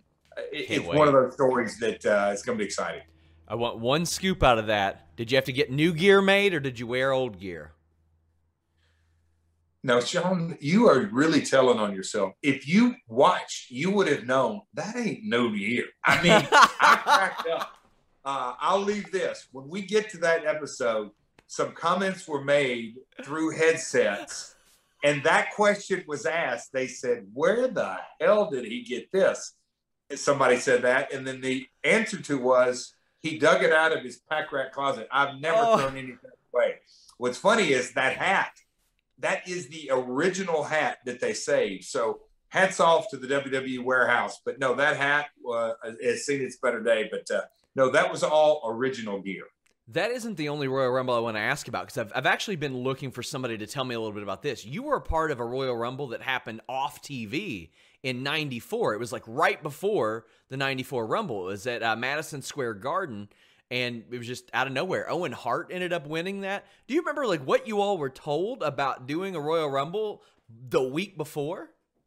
You know, no, I, I, I mean the ins and outs, and I would have to refresh my memory, but I can just remember, you know, back then, obviously, world has changed. So we're sitting here talking on, on, on a Zoom call in video, and it, it's going to be online in just a minute. But you know, in, in what was that, '94? Yeah. Um, the the the quote unquote the pay per view was in Providence, uh, if I recall correctly. Yes. But the amount of events we did back then, you know, we were ten days on, three days off, four days on, three days off and so it was just a complete churn. And it was another live event that we cranked out. Obviously, it was a garden, and all the, every time you step foot in, in the Big Apple in, in, that arena, it's special. But but it's like, oh wow, this is different. And and um, you know, like I said, rinse and repeat, rinse and repeat. But it's a unique story. The, that that day of the Royal Rumble with with Yoko and it's and Savage. Savage is the one who eliminated me and going around and Pat Patterson in the room and him telling Savage walking up to me and said, Hey, I volunteered. I'm going to eliminate just all the cool stuff that goes into the making of that match. I've always been so fascinated with that and like how they put that together because you got to manage so many people and yeah, managing egos in wrestling and personalities in wrestling when you've got a bunch of very vivid personalities to begin with, thirty of them at a time, and you got to do it once a year. That's that's what like how did you manage it as like at the show itself when you were producing? Like did you have any hand in that?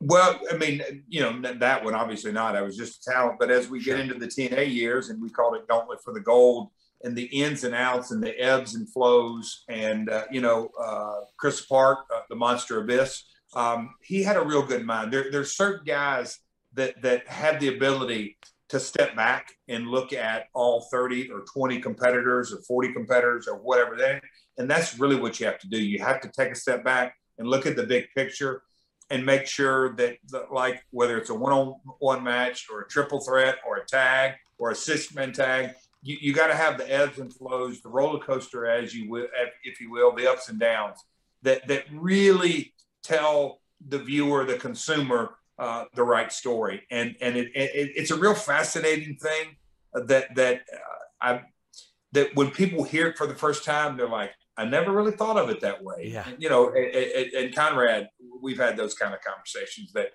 that he says, Jeff, you're going to bring a different perspective. And I'm like, I've been around it since I was a teenager. A lot of things come second nature because I've heard it over and over, but it's brand new to other folks.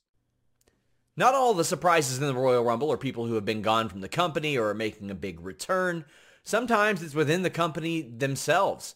NXT has been a third brand for WWE for several years now, and of the last several years, they've dipped into that NXT pool to create some unique moments. We spoke to some big parts of that NXT roster, or at least that used to be a part of that NXT roster, about the process of being added to the Royal Rumble match. I'm always interested about people's Royal Rumble experiences, and you had a pretty cool one because you came out as as a surprise in 2018. How far ahead did you you find out about that? And I mean, a, a guy your age, you probably grew up adoring the Royal Rumble, I would imagine. Yeah, not only that. So for, to answer the first part of your question, I found out less than 24 hours before. Um, I was pulled into a room after Takeover uh, and Triple H was the one who told me. He goes, "Hey, congratulations! You're going to be in the in the Royal Rumble tomorrow." And this was right after my Extreme Rules match with Aleister Black. Um, but aside from just being such a massive fan of the Royal Rumble, that one was in Philadelphia, and I used to go to shows in Philadelphia all the time. That was like I would get there at noon and it has a certain parking lot where you could sit there and you could watch all the guys show up in their cars or limos or whatever. Um, so I can't tell you how many events I've been to in Philly. So to be able to do the Royal Rumble in Philadelphia, where I trained to be a wrestler, where I would go to shows all the time, uh, and as a surprise, and for the fans to be excited about it, I was like, "Oh my god, what a massive thing to check off the bucket list!" So it was awesome. You were in the Royal Rumble in 2019. How far out did you hear that you were going to be a part of that, and, and what was your reaction? Because if if you grew up watching Doc Hendrix and Todd Pettingill, you probably yeah. grew up watching a whole lot of Royal Rumbles too. Yeah, Royal Rumble was always my like one of the main things I wanted to do here. Royal Rumble was my favorite pay per view, is my favorite pay per view. So to just get the chance to be in it, I actually found out. So I had a feeling like I don't know, I don't know what it was. I kind of got a vibe from people like, oh, I might be in this Royal Rumble. Yeah. Uh, and I, I, I did not know for sure. I didn't find out for sure until literally the night before it takeover. Takeover just ended, and I think Hunter pulled us all aside, like me, Aleister, Pete Dunne, and uh, told us that we were going to be in the Royal Rumble the next night. And like I said, it was weird because I had a feeling. Candice was told that she was going to be in the Royal Rumble earlier that week, so she yeah. already knew she was going to be in it. Uh, but so I kind of got the vibe that I was going to be in it too, and then I was officially told the night before at like 11:30 at night that I had to get ready for the Royal Rumble. Uh, so I had to tell like I told like my mom because she was in town for Takeover, like, hey, maybe you should stay uh, and go to the Royal Rumble too because I'm in the Royal Rumble. so like it was cool because Candice's parents and my mom got to go to the Royal Rumble the next day and see us in the Royal Rumble, and just uh, it was a cool cool thing. And it's just like I said, it's my favorite pay per view of all time. So to get the chance to be in it is just amazing, man. Got an elimination there as well. So I, mean, I did uh, Jinder, right? I, I did. I got rid of Jinder. And I mean, so so when when you're talking with him about that, is he like like I I know that in the past, Pat Patterson, rest his soul, would set a lot of those up, but I know it's changed in recent years. When you're when you're going over that with him, are you like? I mean, he's a big jack. He's a big boy. Dude. How are, how are you kind of figuring that out? Uh, you're kind of just like, luckily enough, like I've been with NXT in the company long enough where I have a, a decent reputation. So it's not just like a random guy in a Yeah. in a Royal Rumble. Like they know it's like kind of a, a cool deal. So everyone was like just on the same page to kind of make the best of the situation and and make a cool moment happen. Uh, and like it, it's just I like you said, like he is a big dude, but I think I, I've been in this company long enough where I know like everyone's kind of a big dude compared to me. in a way, shape, shape, in a way, shape, or form, they are. Uh, but I mean, I, I love the fact that we've kind of gotten beyond that now. Yeah. And size really doesn't matter as much anymore. Like you got a guy like Daniel Bryan who kind of kicked that door down for us. So I, I always look straight to UFC. I mean, a lot of the best athletes in the world are, are lighter, they're leaner, Mhm. they're faster, and I think that that's went a long way. You had won a, a Royal Rumble in Chikara, didn't you? Uh like ten years ago. Cesaro was, in it. Yes. So that was the I'm trying to remember the exact name for it. It was like a special stipulation one where I won I believe I won like a it was kind of a money in the bank situation where I won a, a title match wherever I whenever I wanted. And I, I wanted I believe I used it as a chance for the Young Lions Cup on Frightmare, if my memory Yes. serves me correctly correctly. Do you, uh, do you remember the person you last eliminated in that? No. Chase You're gonna tell me. Parker. Did Chase Parker? Yes. Oh wow! I, I'm gonna tell him next time I see him now. Chase I'm Parker. say, I, I talk all the time with those guys how like people don't know, but we like me and, and Chuck Taylor like we had quite the feud with 3.0 Yeah. in, in Chikara. Like we wrestled those guys a bunch. So those are two guys like Ever Rise. Obviously, I'm talking about. Yeah. Ever Rise are two guys who I think are I think the world of. I think they have so much potential, and I'm super excited now. They're, they're like they they are the definition of kind of I know like I have a history of you know the DIY mentality and doing it yourself, but those two guys are currently doing it themselves. That Everrise Live, that whole bit they're doing is just is just going to the next level for them, and I I, I can't wait to hopefully get in the ring with them one day again on NXT. Nowadays, we get double the Royal Rumbles because women are in on the action, which means we get double the surprises and double the NXT entrance. It's very similar how the men's and women's side of things ended up hearing about how they'd be in the Royal Rumble. But as a result, we get a lot more exposure for a lot of younger names, even for some of them like Chelsea Green, who made their name elsewhere. Rumble, you popped up there, looked like a star there. People still use the GIF. Like like anytime something's happening with you, there's the shh gif, GIF, whatever it's called up there. How were you told that it was going to happen, and what goes into the process of working a Royal Rumble match? Nobody told me I was going to be in the Royal Rumble. You just showed up. Um, That that's what you do. yeah, you just yeah, showed yeah, up. showed up and they put me in. No, but nobody told me. I actually had heard the year I got hired. I got hired um in um what 2019. 2018. Okay, so I got hired October 2018. Um, I had heard that my name had been thrown around for that Royal Rumble uh, in 2019 um, to debut, or not debut, but come out for the Royal Rumble as the Hot Mess. Whether that's true or not, I don't know. But you know, I I heard that, and that is awesome. Like that was cool. So then when it came to the Royal Rumble, Robert Stone and I did talk about like this is a possibility this year. You know, you're you're on TV, you're you've done it, you've done a couple of of main events and, and Raws and you're on NXT TV. This could happen. Um, but we never heard anything, and then uh, we got a uh, notification in our WWE app saying that there is a dress rehearsal for the Royal Rumble that you're needed for. so I was like, wait. So I texted him like, wait, uh, are we in it? What's happening? Are So we? you're you're in Florida at this time. The pay per views in what Arizona or Houston? I can't remember. Yeah, I knew it was at the baseball. Arizona. Arizona was the one I would have been on. It was Okay. the next year. So yeah, it was Houston then, uh, the baseball stadium. So what? Did you have to like hop on a flight like immediately or? Yeah, so it was like I believe like the day before, like so I got that and then I got um all my flight information and it was like maybe the next day or something like that. But luckily we had spoken about it. So I was ready. You know, I I'm always ready with gear. Always. Like, you know, I didn't know if I was gonna be in WrestleMania in in 2020 but i had wrestlemania gear ready and i had backup wrestlemania gear ready and i had smackdown and raw you know, just in case they wanted me to debut, gear ready. Wow. So I'm good. I'm good on that front. Like I had that pink outfit ready and planned for the Royal Rumble in case. But Yeah. you have been in the last two Royal Rumbles, and I mean it's wild to think. I mean, categorically different Royal Rumbles because of Oh, the yeah. state that the world is in. How did they differ this year? Because I mean, I, obviously, I'm trying to poke around and find out everything I can about the Royal Rumble. It's my favorite event of the year. Same. but like, I would I would hear people say that they were like, "Well, this year some of the surprise entrants, we would see them walking around in the hallway the, the night before," and it's like, Yeah. no. Like, how was that different for you coming from NXT both years, from a stadium show to one without fans?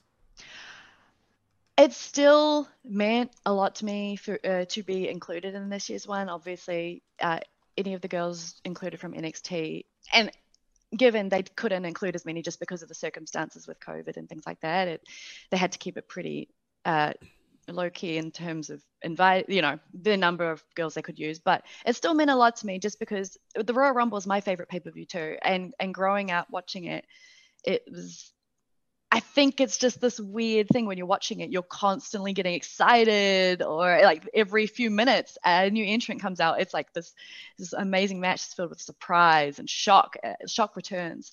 Um, but last year's one was crazy, and the entrance itself in that stadium that was that was all I needed. I didn't care about the rest of whatever I was doing because like I could have been in there for one second, it wouldn't have mattered because the vibe of the live crowd, especially a big pay per view like that, took my breath away. And um, we, us NXT girls, also got to watch the uh, the men's match too later on that night, and none of us knew Edge was coming back. So we're just sitting up top, um, and it happens.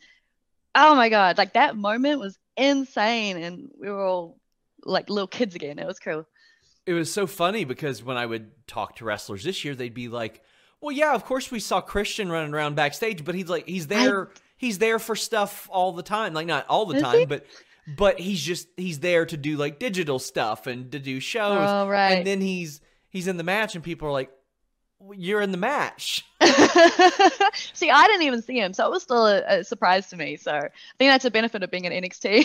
and, and to your point about constantly getting excited, I battled ADHD for most of my life, and, and it's hard to hyper focus on something. But when you have a new person coming out every minute and a half, it's like, oh, you have something else to divert your attention to, or to be excited about, or to. Yeah. I think it's it's really perfect for a wrestling audience, and that's why it stood the test of time. yeah, for sure. As far as finding out you were in it, how did that differ this year? Because I would I heard varying things about that too. Yeah, so so last year, uh, pretty sure it was the day after um, Worlds Collide. So it was uh, after mine and oh no, we didn't have the street fight there. Sorry, it was we had just a little promo, me and Tegan in that show, um, and we all got told like after that. So it was very last minute. We were all rushed in the bus like to go get ready for it, and and that was cool. That was super super cool. Uh, this year we found out a few weeks prior, which was also cool. Um, it was myself, Ember, Shotzi, and Rhea, and then uh, Toni as well. We were all pulled into like Coach Bloom's office and told they they really like sharing that information with us because Oh, it's that's- such a cool, exciting time, and, and us girls were super super happy, and it was it's a nice little moment, you know. Like there were no cameras in there, there were no nothing over the top, but it was just nice for him to deliver that news to us, and it felt special just because of the limitations and restrictions in which NXT is being used, Speaking on- of- like with Raw and SmackDown. You you were a part of that. How how was that for you to be told you're in a Royal Rumble match? Who gives you the news and, and says, "Hey, by the way, you, you got signed a few months ago. You're in the Royal Rumble." Ah, yeah. I mean, that was like a text message the night before. Hey, get on a plane. Um, you're going to Texas, and then getting there and being like, "All right, here's your number," and I'm like, "What?" In a baseball stadium at that. In front of too many people. So how do you prepare mentally for that? How do you even like do you get any sleep the night before? No, no. I was up in my hotel room, just being like, "Is this real? What is my life?" I mean, is was that one of the types of matches? Because I mean, I know that for someone your age, War Games maybe wasn't around for a while when you were younger, but the Royal Rumble was there every single year. And as your career gets started, they kick off women's Royal Rumbles. I mean, like, did did you have like visions of what you would do when you finally got into a match like that? Oh no, not at all. I I really didn't even have time to think about it. But the Royal Rumble has always been my favorite pay per view. Like it has the most surprises. It's so much fun to watch. And like I was just ecstatic when girls got introduced finally. Um, and to be a part of, you know, the beginning of that, oh, insane. so when you're in a match like that, obviously you're you're interacting with some people that maybe you don't get to run into every single day. Did you get any interesting feedback or any advice or any help from from anybody that you looked up to, or maybe just that you just met? I mean, I got some good forearms from Beth Phoenix, and that was enough for me. and now she's calling your matches on Wednesdays. I know it's wild. She's like, you know, cheering me on and then you know beating me up. It's great. The women on the main roster have plenty of surprises and entertaining moments of their own. One of my personal favorite, Mandy and Otis. Mandy and Otis had an unlikely love affair in 2020. And just as Mandy was about to be eliminated from the Royal Rumble, Otis, eager to impress her, rolled from under the ring and Mandy landed on him. We spoke to her about that as well as Maria Kanellis about serving as a surprise entrant well after her in-ring career was done full time. How did that all come together? Because that was just one of those special moments very early in the life of women's Royal Rumbles. Yeah, that was probably still, you know, top two. Now I have, you know, obviously the women's champion uh, moment. So that that's top number one. But that was definitely one of the top moments in my career because just getting that crowd reaction. I mean, like you, you, see it in the video of like when I finally stood back up on the uh, the apron and the crowd just like er, erupted. And obviously the fans were really behind um, Otis and our storyline. And I think it was you know that Beauty and the Beast type.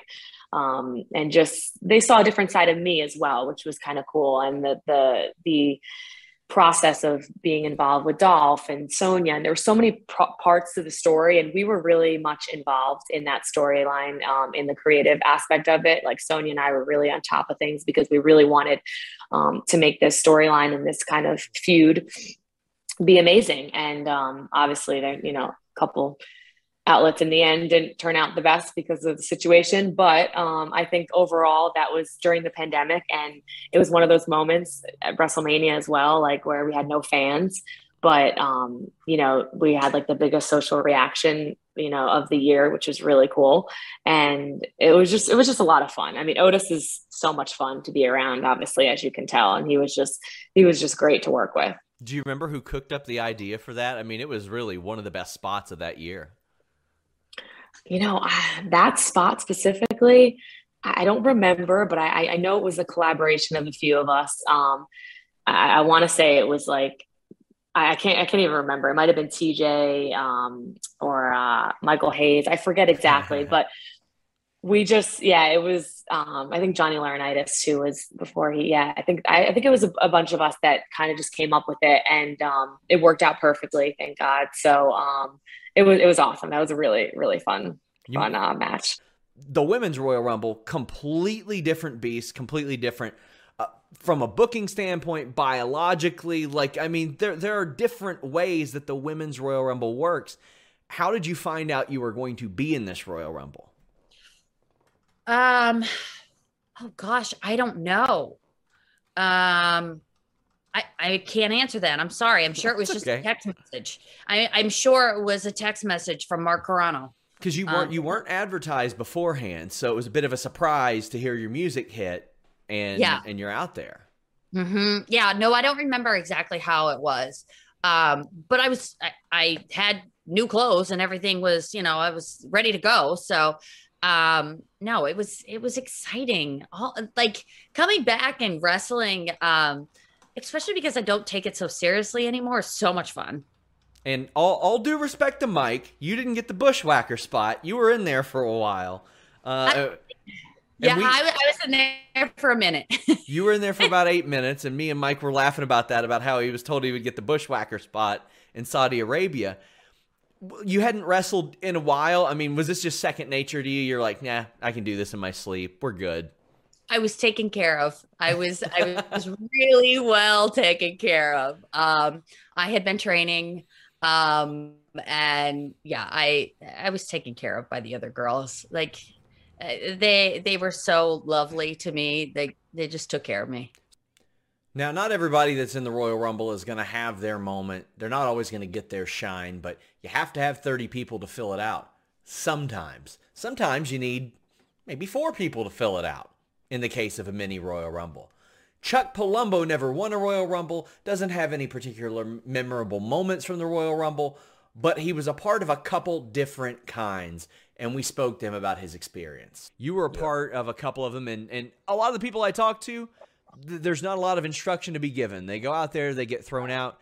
You've been in a few and you had some eliminations. Do you remember the process of putting those together, kind of how they came together, and and any fond or negative memories about the Royal Rumble? you kind of knew what number you were. I remember always, always, there's only a couple times. I remember just trying to remember who was going out before me. You get a lot of guys, right? Yes. Royal Rumbles are tough. They're dangerous, number one. They're dangerous. There's too many guys in there. Um, number two, they're just they're all over the place. And then some guys are trying to get you know trying to get high spots off in the ring when there's all these guys. It ends up just being a lot of punching and kicking, unfortunately. But I get it. I get the you know I get the whole gimmick. But um, I don't you know to be honest with you, the only thing I remember about the Royal Rumbles, I remember one I believe was maybe maybe at MSG. Yes. I think when I was doing the biker gimmick, and I believe Shawn Michaels was, was in it. And I remember Shawn, because you know who I always respected as a work, great, great talent. I remember he asked, told me, hey, uh, you know, give me a you know a push pre- overhead press. And I remember at the time I had a super nagging uh, rotator cuff injury. So I was like, I don't know if he was punching me or what. We were talking in there, but I was like, I, I can't. My shoulder's messed up. But I was thinking, gosh, I was like, this guy, you know, here's a guy who's way over, and he's asking me to, you know, do an overhead military press, which I thought was cool. Um, it all that just basically, you know, that uh, builds my character, right? Yes. Um, and I couldn't do it because I my shoulder was shot. But um, so unfortunately, that's one of my memories. The other one was I don't know if Austin threw me out of the other one when I was doing the Billy and Chuck character. He think might have, so. but uh, we didn't say much. I don't remember. Um, Yeah. yeah, I just remember they're they're kind of a cluster, you know. Yeah, it was it was Austin, and, and there were a couple of eliminations you had in that one. There was Godfather and Albert. You and Christian eliminated them. Wa Was that told to you specifically by anybody? Like, hey, we we need you two to eliminate these people. I believe yes. I believe yes. Yeah. So and and then in 08, I remember John Cena came back that year and it was a huge like surprise. Were you guys clued in? Like had you all known because I know that you came out very early in that Royal Rumble, but I also know WWE has been particular about leaks and when you're going to be in that match for a few minutes, maybe they don't clue everybody in, but di- had you had any idea? I, I believe I had an idea. Did I know the detail? No, but I think I had an idea. Um, yeah, they were pretty tight-lipped, but I, I didn't know exactly what they'd be doing. But uh, who did he go over in that? Was he the Yeah, last, it last man standing? Yeah, John Cena won. He he came in as the big surprise 30 entrant, number 30 entrant, and he won that Royal Rumble at MSG because he was supposed to be out for like six, seven months with a shoulder injury. Yeah. And yeah. So I, I think I knew most of that, but as far as the detail and how it was going to happen, no. now I know a lot of people might not remember this, but I was so deep into SmackDown at that time. You and the FBI had a bit of an angle leading into the 04 Rumble. Like there were a series of matches. There was uh, Benoit and Cena against you guys, and the winners would enter the Royal Rumble, and you guys Yeah. didn't win that. Like the running gag was you guys are trying to get into the Rumble. Then there was a mini Royal Rumble with you, Stamboli, Nunzio, and and Benoit, and then there was another Battle Royal where Nunzio beat you and Stamboli, you know, just so he could go in and get speared by Goldberg, Yeah. which was which was good. What do you remember about that story? Do you remember that like being laid out well ahead of time? I know Paul Heyman was instrumental in that era of SmackDown. Yeah. Um, being laid out ahead of time, no. I think that was a fly by the seat of the pants thing, as was a lot of things. Um, to have something late for a mid card guy or mid card stable to have something laid out three or four weeks in advance, that's a rarity. you know what I mean? Um, so yeah, I really didn't know. It, it was a back then. It was a week to week thing. I remember Yeah. we had some we had some solid matches with uh, Brock. We had some solid matches with Taker. Um, I just I remember those. I don't remember the matches in particular, but I remember those times. I just remember having solid matches with them and really enjoying it. So I like that was three consecutive weeks that that happened. So that was sort of like it was sort of an ongoing story, and you guys were involved with the guy who was going to win the Royal Rumble that year because Right. the, the gimmick was that Paul Heyman did not want Benoit in there. So was it? Were you happy to be involved with that, knowing that he was probably going to be on that ascent, or were you, at that time were you like, I'd rather be doing something else? Um, I think I was content with it. Um, I, I gotta be honest with you. I was always pretty content with the fact that I was on the show. Yeah. Um, yeah, obviously you want to continue to grow. Um, so those were my concerns more than anything else. It was to continue to uh, to climb the ladder. Ultimately, the Royal Rumble comes down to two people. The winner who goes on to face the champion at WrestleMania, usually, and the loser who's in the same boat with 29 other, usually, wrestlers. However, sometimes it's a little bit less than that, as I mentioned earlier. Kurt Angle has been the last entrant eliminated in both a 15 man Royal Rumble in 2004 as well as the Royal Rumble itself in 2002. He has some unique perspective, as does a guy by the name of Drew McIntyre, who won the whole thing in 2020. You were a part of one that I haven't heard many people talk about. It was a Royal Rumble on SmackDown in 04. It was after Benoit had won, so the idea was, well, we'll put the 15 SmackDown guys in a Royal Rumble. Came down to you and Eddie Guerrero. So, I mean, you were a part of multiple, like, you were part of this Royal Rumble, like, just days after on TV. Do you remember how, like, how that was to put together and how it differed from maybe the pay-per-view Rumbles that you were a part of? Well, the one on TV was a lot less organized. Uh, you know, the the pay per view one, they they want to make sure they nail it, and it has to be perfect. Uh, you know, the timing and when guys exit the ring, and you know when they come into the ring, uh, it's there's a lot of uh, timing issues that you have to make sure you're dead on with. But the the one on SmackDown, we had a little more leeway. We could, you know, it was a it was a pre pre recorded show, so if if someone messed up, we could edit it. So it, it was a little bit different than the regular Royal Rumble matches. So you were in, I think it was two Royal Rumble matches in like what two or three days at that point because the pay per view was just a couple days Yeah. before that. well, the Royal Rumble matches aren't that difficult. Uh, you know, they you you, you do your spots and uh, you pretty much just hang out in the ring and try to chop wood for a while, and you know you wait for the next guy to come in to do his little uh, comeback on everybody, and then things calm down a little bit. Then somebody gets thrown thrown out of the ring. Then another guy comes uh, down the aisle. They get in the ring. You give them their shine. Uh, so it's it's a continuous process throughout the whole match. It's pretty easy psychology.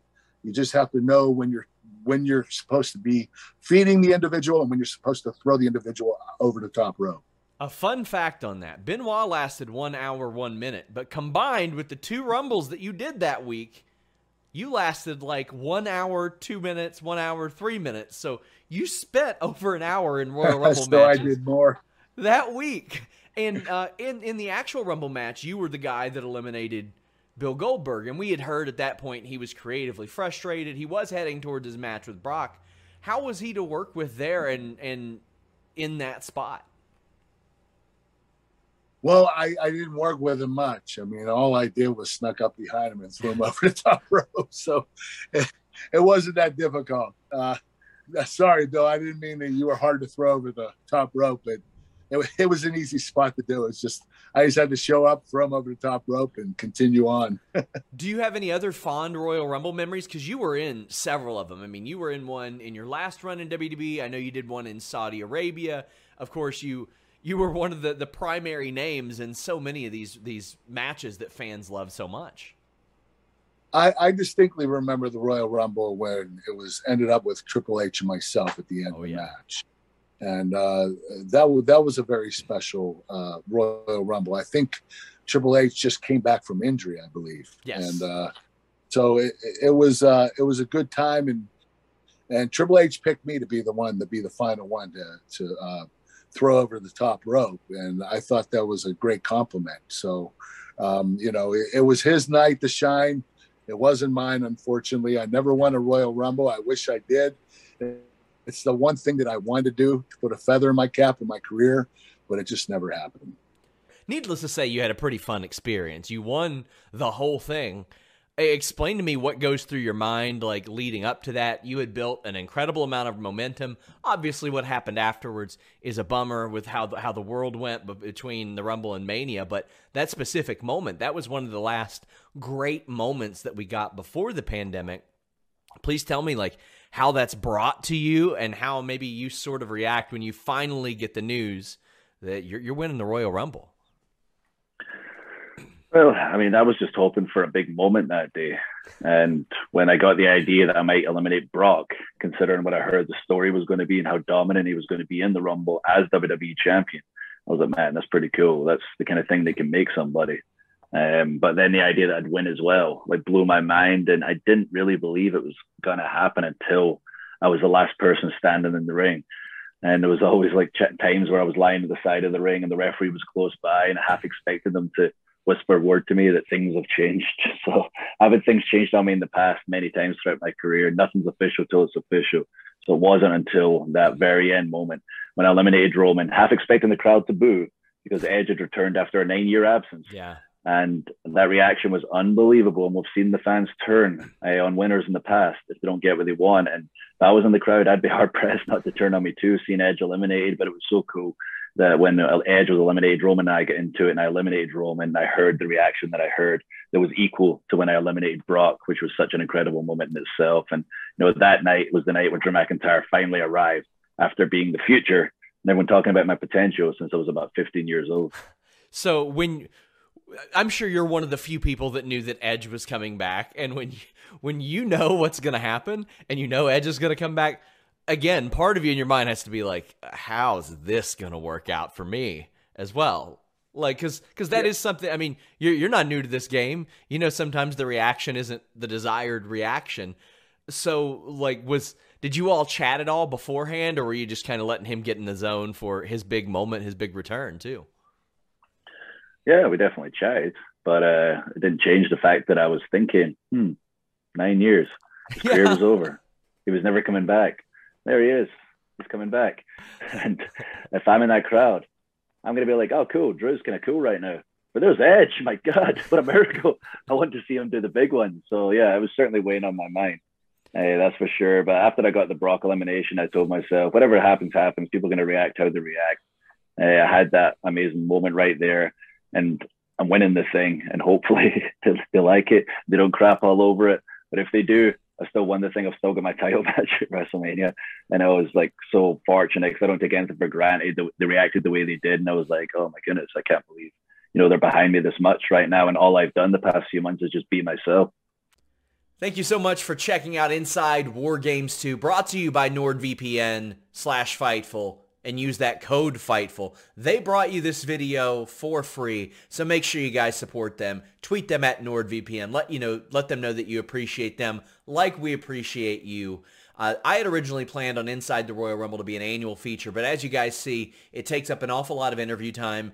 So it will continue in the future, but maybe not next year. However, we've got plenty of long form features for you guys, and we got plenty more in the works. In fact, last year I did Inside NXT War Games, talking to a ton of people about that match. You guys are going to want to go check that out, and we have a lot more cool projects coming up for you guys.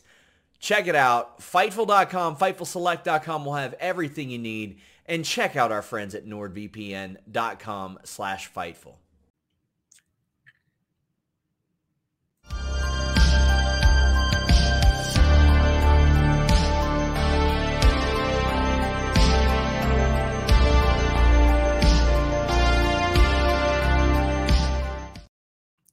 What's up, you guys? Sean Ross Sapp of Fightful. This is inside the Royal Rumble 3. Now, some of you are like, well, we didn't expect this stream, and I didn't either until somebody popped into my comments and I mentioned that the article for Inside the Royal Rumble 3 was going to drop on Monday. It's up for Fightful Select subscribers now. Uh, years down the line, if people see this video, that'll be completely irrelevant. But then I thought to myself, oh, wait, I did do videos for Inside the Royal Rumble 1 and 2. Now, now granted, those are categorically different than the written features that I published on Inside the Royal Rumble. And to give you guys a little background on that. I in I think 2019 2020 I decided I was going to do a big feature of a collection of stories on the Royal Rumble. It's my favorite uh, match event of the year. I've always spoke of the, the overwhelming optimism from that. Like even if the past two, three, six, eight months suck, you can go into the Royal Rumble and uh, at least have some sense of optimism. Also, I've spoken openly about having ADHD, and I think that having a new person come out every 60, 90, 120 seconds really appeals to that as well. And throughout all the chaos, it actually allows me to focus a little bit more. So I've, I've always had a, a soft spot for it. Lo- I've always loved wrestling in battle royals. I've loved watching battle royals. Uh, I love that. It's just one of my favorite things. But there was not going to be an Inside the Royal Rumble 3. Uh, based on the heels of the the first one, I had some stories left over, and I decided to do a second one. But the amount of time that that takes out of interviews and planning and and setting that up is is kind of overwhelming when everybody that you interview throughout the year is somebody that that has been in a Royal Rumble and you always ask them about that well, it gets a bit redundant in interviews and stuff. So I was like, well, at the very least, I need to take a year off of it. I need to uh, get my bearings underneath me and then, you know, give myself some more time to maybe do another one. I had somebody reach out to, about maybe doing a book or something like that. I don't know. But then, uh, like, November hit and I looked back at the year that, that had preceded us and how crazy the year was. You know, Cody Rhodes left. Sasha and Naomi walked out. Vince McMahon wrestled. Stone Cold Steve Austin wrestled. Cody showed up in WWE. That's the first half of the year before we got all to all the crazy event stuff. Stephanie leaving the first half of the year. Not to mention, you know, the CM Punks, the MJFs, uh, Vince leaving and coming back. And I was thinking about the big stories at the beginning of the year. And the, the two big ones were Mickie James being in the Royal Rumble and then how much of a nightmare the Royal Rumble was in general. Now, I, I reported on a lot of this stuff on Fightful Select, but I realized there's a whole lot of stories and things and conjecture and speculation and rumors that a lot of people just never knew about. And I can pinpoint this month, January 2022, from a reporting perspective, is when a whole wealth of people that previously had retained confidence in Vince McMahon as a booker, as a leader, they lost that confidence. It was gone. And there are so many stories about this. Now, inside the Royal Rumble 1 and 2 were way different. These were on the record stories, uh, but for the most part, about 95% of them. We talked to Triple H, Bret Hart, Court Bauer, Tom Pritchard, Shane Helms, Shotzi, Victoria, Jake Hager, Kevin Owens, Duke the Dumpster Droese, Adam Cole, Johnny Gargano, Kurt Angle, Drew McIntyre, Scotty 2 Hotty, Chelsea Green, Randy Orton, Jeff Jarrett, Dakota Kai, the Bushwhackers, Brian Myers, Sin Cara, Mojo, Mike and Maria Bennett, Mandy, Chuck Palumbo. We had a lot of people that talked to us about these Royal Rumble matches and, and what happened behind them and and sort of their experiences, positive, negative, indifferent, how they work, how they don't work we were able to do that. And I was like, well, there's not going to be anybody, even with Vince gone at the time, that will probably speak out about how much how much chaos was associated with the 2022 Royal Rumble. So I decided to do a bit of a different one. We do have quotes from Mickie and Kofi in there, but that's more to support the stories of chaos that were already happening. January 2022 was the lowest I've ever seen WWE's morale, which is ironic because at the moment that I started writing this in late November 2022, it was the highest I had ever seen it. Now, here we are in January 2023, and that cloud of Vince McMahon is back over the WWE. It started with day one, and a lot of things went wrong with day one. First off, Roman and Brock booked against each other again, changed the record, right? Well, the record did get changed because Roman Reigns got sick.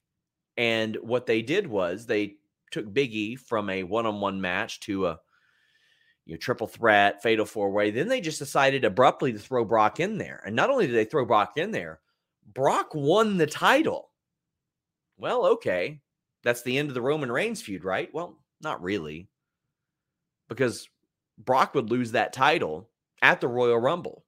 Bobby Lashley got hurt along the way, so he couldn't wrestle after that. There were a lot of people upset about Big E. There were people that told me that uh, he was way more upset than than or disheartened, I should say, than he thought that he was going to be. Right, and that's understandable. And Big E is one of those universally liked guys. So I'm looking uh, forward to the Royal Rumble as I do every year, going to St. Louis, hoping they can right some wrongs, but that just didn't happen. Not only did Brock Lesnar win the WWE title that he wasn't even scheduled to, to compete for at day one, he won the Royal Rumble a few weeks later because he lost that, that title match. Well, well, what happens a few weeks later when Bobby Lashley gets hurt? Well, Brock's in the Elimination Chamber, wins the title again. What? What? Okay. We know what happened at WrestleMania. They combine the titles, it gets defended every so often, yada, yada. There's a lot of people that were very upset about that, about that booking, about how it was inept and uh, so much had been sacrificed in order to do the same thing they've been trying to do for years. I've always said it. They've been trying to make fetch happen with Brock and Roman. And SummerSlam was a lot of fun with the tractor and all that stuff. They didn't need what they had, right? They did they didn't need to do that. So Big E enters the Royal Rumble at a prime spot. He lasted less than seven minutes, eliminated nobody. There was no redemption whatsoever. Brock popped up as a surprise, went two and a half minutes, number 30, tossed out like five people, won the title back at Chamber. A lot of this stuff you couldn't predict. You can't predict Roman Reigns getting sick. You can't predict Bobby Lashley getting hurt. But the choices you make, the choices that you make in association with that, boy, those go a long way. So the Royal Rumble happens. I'm in St. Louis for the show. And we'll get to, to who was around and all that stuff. But you got Abyss, Jamie Noble, Daivari, Adam Pearce, some really qualified people helping out with this, this Royal Rumble match. Like great wrestling minds. Then Shane McMahon came in and helped. Oh boy, that's where it started. Shane McMahon caused such a wreck in this Royal Rumble that Vince McMahon said to a person of, of confidence, he will never get a pop again as long as I'm in this company. Well, what did Shane McMahon want? Well, he was changing around a lot of things. He was changing around a lot of a lot of entry points for the Royal Rumble. He wanted to put himself in a very advantageous looking position with Brock Lesnar, and Brock Lesnar doesn't like that. And apparently, uh, Vince McMahon saw it Brock's way, as he probably should have in that situation. Now, Shane was not officially listed as a producer for the match. We've since learned that for this one appearance, he made over $800,000 as an independent contractor. That's probably based on a salary or something like that. But when Vince learned of Shane's plans, he was not happy. And Lesnar was like, You're 51. You've never fought. Why are we going toe to toe? What's going on here? You have a higher opinion of you than I have of you. But as bad as that Rumble match was, this would have made it worse. Now, that wasn't even the only messy thing there.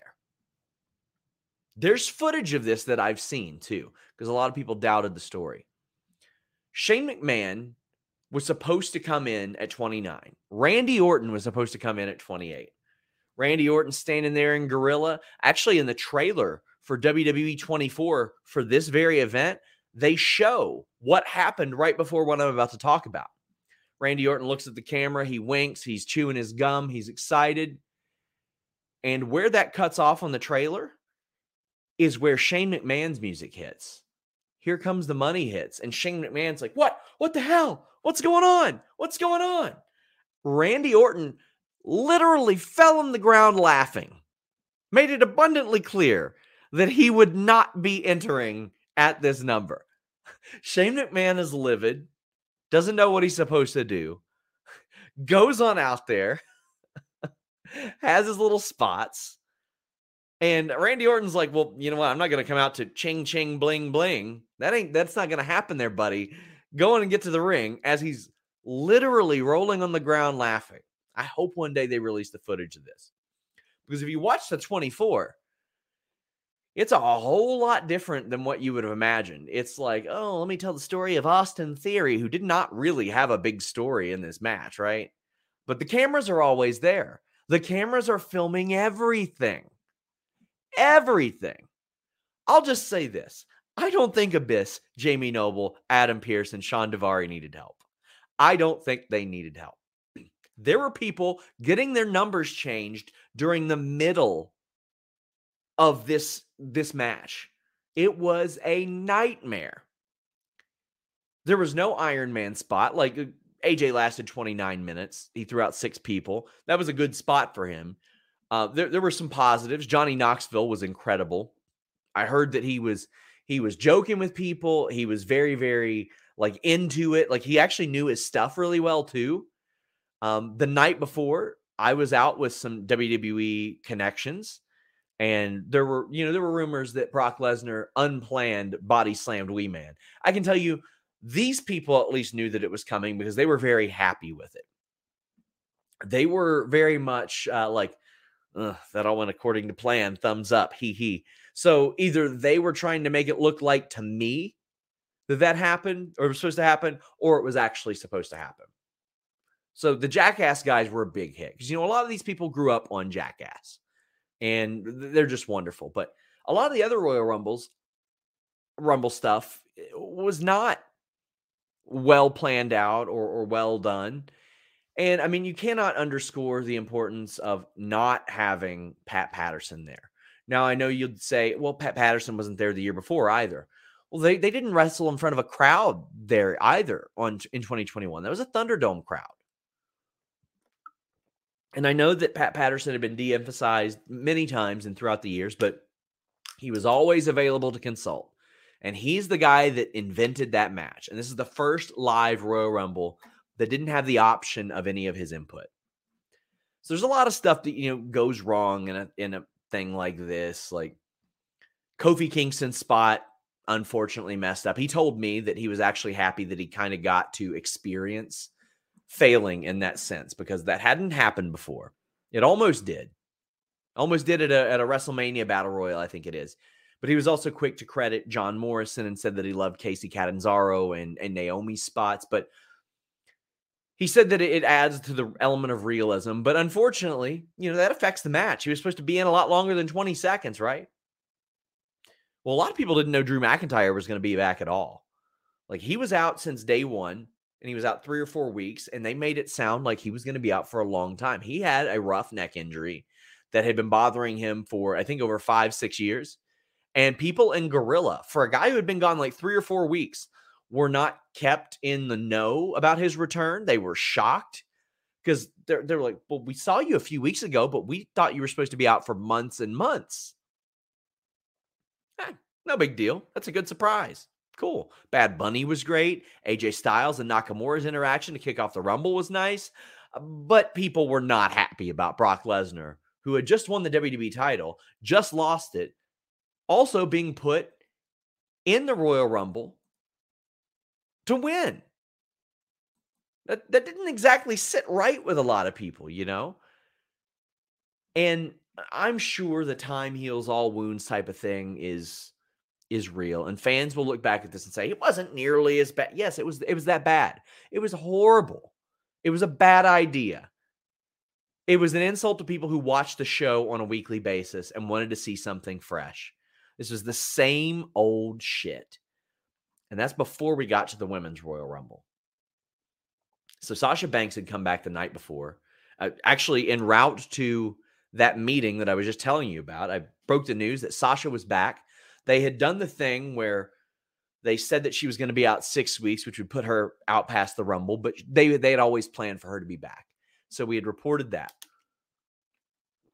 The women's Rumble was unique because there were a lot of women who were not hiding that they were in town. Like Cameron running around with her big purple hair, and Sarah Logan was rolling around. In fact, I was out to dinner with the two people from WWE, and there was somebody that watched wrestling that, like, I think maybe they jokingly asked me for a scoop or something. They said, Is The Undertaker going to be in the Royal Rumble? And the person from WWE said, No, he's just a supportive husband. He's here for Michelle, which was absolutely true. 100% true. And I like joked around and I said, Well, is Sarah Logan a supportive wife here in town two days before her husband gets here? And they, they just kind of giggled about it because obviously she was set for the Royal Rumble. Now, the thing is, a lot of the women, the the legends that were announced for this Royal Rumble, were contacted well ahead of time, like six, seven, eight weeks ahead of time. But they didn't know that they would be announced at all, much less in December. Mid December, they were announced. So they were like, whoa, we didn't have any time to prepare for this. Thought we were going to be surprises, which a couple of them were. But the most interesting one was Mickie James. That's the Forbidden Door one, right? And a lot of people are like, oh my God, Impact wrestler Mickie James appearing for WWE. Well, the reality of that situation is she's very loyal to Impact. She could have done it anyway. She was a free agent. She told us on the record, yeah, I was a free agent during that. They didn't really have a say in it. But still, Mickey being the person that she was, like mandated it be a part of the deal. Well, I want the Impact title to be featured on there. There were a couple people in Impact who had been under the impression this would be announced after their hard to kill pay per view. Because when you announce a Mickie James in the Royal Rumble two weeks before she's got a title match, a main event title match on pay per view, it kind of telegraphs what they're going to do because obviously Impact Wrestling is going to want that championship belt on the Royal Rumble. They want it mentioned. On the run sheets internally when it when she was announced it had question marks after impact knockouts champion which indicated maybe they'd announce it maybe they wouldn't. Well if vince mcmahon had his way it wouldn't have been at all. Now i'd been told that Mickie was kind of worried that they would do this right before uh, she came out and that's exactly what vince mcmahon tried to do vince had told a producer okay she can do this but i don't want that championship belt on my tv and that producer i don't even know if it made it back to Mickie because that producer said, Well, Vince, that's a part of the agreement. And from what I was told, Vince said, Fine, fuck it. We'll do it. Just have her do it quick. She got to come out to hardcore country, all kinds of stuff, pick up her feud with Michelle McCool. It was nice. But a lot of these stories that were, were written into the Royal Rumble were done by the women themselves. Like you saw Summer Rae run out. And I can't believe this made it to TV. She goes sprinting to the ring at Natalya. they had been working this angle themselves on social media in relation to their Total Divas days. And Summer screams, You fucking bitch! Fuck you! And I didn't even hear of any heat. People thought it was hilarious. Like people backstage even thought it was funny. I was told that Vince like didn't necessarily catch it. He was just like, ah, she's fired up. Yeah, you think? She was eliminated pretty quickly, but a lot of these women did have to come up with their own stories because a couple weeks before that, TJ Wilson hit the bricks. And the deal with TJ Wilson has always been Tyson Kidd is that he can pretty much come and go as he wants as a producer. But I had people in the company saying, oh, he's done. He's leaving. Now, I had people very close to him that were like, no, no, no, he's not. He's just taking a break. But WDB was very concerned there. They had to bring in Fit Finlay to kind of make up for what he was doing like like kind of make up for that and end up helping produce that that show. I'll have more info on on the other producers a little bit later, but uh, you know they, they wanted to get some superstars in for the Royal Rumble, the women's side of things, but not having TJ Wilson there did ha- did hurt them. They had Shane Helms, Molly Holly, Pat Buck, who is now in AEW, and Michael Hayes, all very good. But Lana was contacted and she was like, I don't really want to do it without TJ there. Like that was that was a big thing. Uh, Nia Jax was contacted for the Royal Rumble, didn't want to do it. She was like, "You guys just fired me. Why? The, why would I do that?" The Iconics were both contacted, even though they were both under actual contracts. They didn't seem keen on doing it. So I mean, that was four people off the bat that they wanted and they didn't get. Kairi Sane and Asuka were mentioned, but we were told that Asuka wasn't ready. Uh, you know, the pun there. And Kairi wasn't available or something like that, or at least that, that was the line they were given. They uh, they asked about Alexa Bliss. They said, "Nope, we can't use Alexa Bliss. We've got these these skits, these segments running where she's in therapy. We can't bring her out there. We can't do it. We've got these in the can for a few weeks after this, and, and we're changing her character. So she's not featured on TV. Well, guess what? She wasn't too thrilled that she didn't win Elimination Chamber and they didn't have anything creatively for her. So she went home a few weeks after those skits anyway. Okay. But not having that cohesive production definitely didn't help. Now, when when they get into town, they do rehearsals like a couple nights before. They they've got a, a section blocked off in the hotel on like a different floor. I'm not going to say what floors they do it on, but they have a ring set up and they go through rehearsals there and they do it that way. Nobody can walk in that's not supposed to be there. Uh, and, and there were major problems with the hotel that the wrestlers were staying at. Like, I mean, I promise these wrestlers love seeing you guys, but there were mobs and lines there that they they weren't necessarily, you know, that's their second home. And you're trying to protect some surprises not necessarily conducive to that situation. But women's Royal Rumble, Sasha gets eliminated with the quickness. People are not happy about it. Ivory pops up. That's great. That's great. Pretty cool. Rebella showed up, got a great pop. Michelle McCool does what she does, works a good 20 minutes. The in ring work just wasn't quite there, right? And a bunch of the legends came in, got eliminated in under like what a minute. I feel like eight or nine of the women that got brought in were just eliminated in under a minute.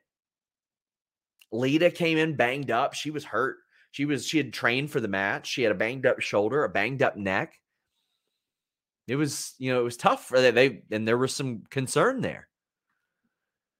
Doesn't help that Vince McMahon's booking didn't exactly instill much confidence, right? Like because it wasn't good. I, I, did think that the story between Sonya and Cameron made an awful lot of sense because uh, Naomi had told me just the day before that she was excited about that storyline with uh, with Sonya Deville because she never had like an extensive storyline. Either way, Ronda Rousey comes back. You know, not her best run in 2022, but a big star that came back, got a big pop. That was nice. But still, you run these Royal Rumbles, and neither of the people that won it were really promoted. Now, we had broken the news that Ronda Rousey was coming back that week. Subscribe to FightfulSelect.com. We had heard that Bad Bunny was in town, that Shane McMahon was in town, but there were some people that weren't that, that weren't on the show that were in town. Like Jillian Hall rolled up unadvertised, head to the secret rehearsal room.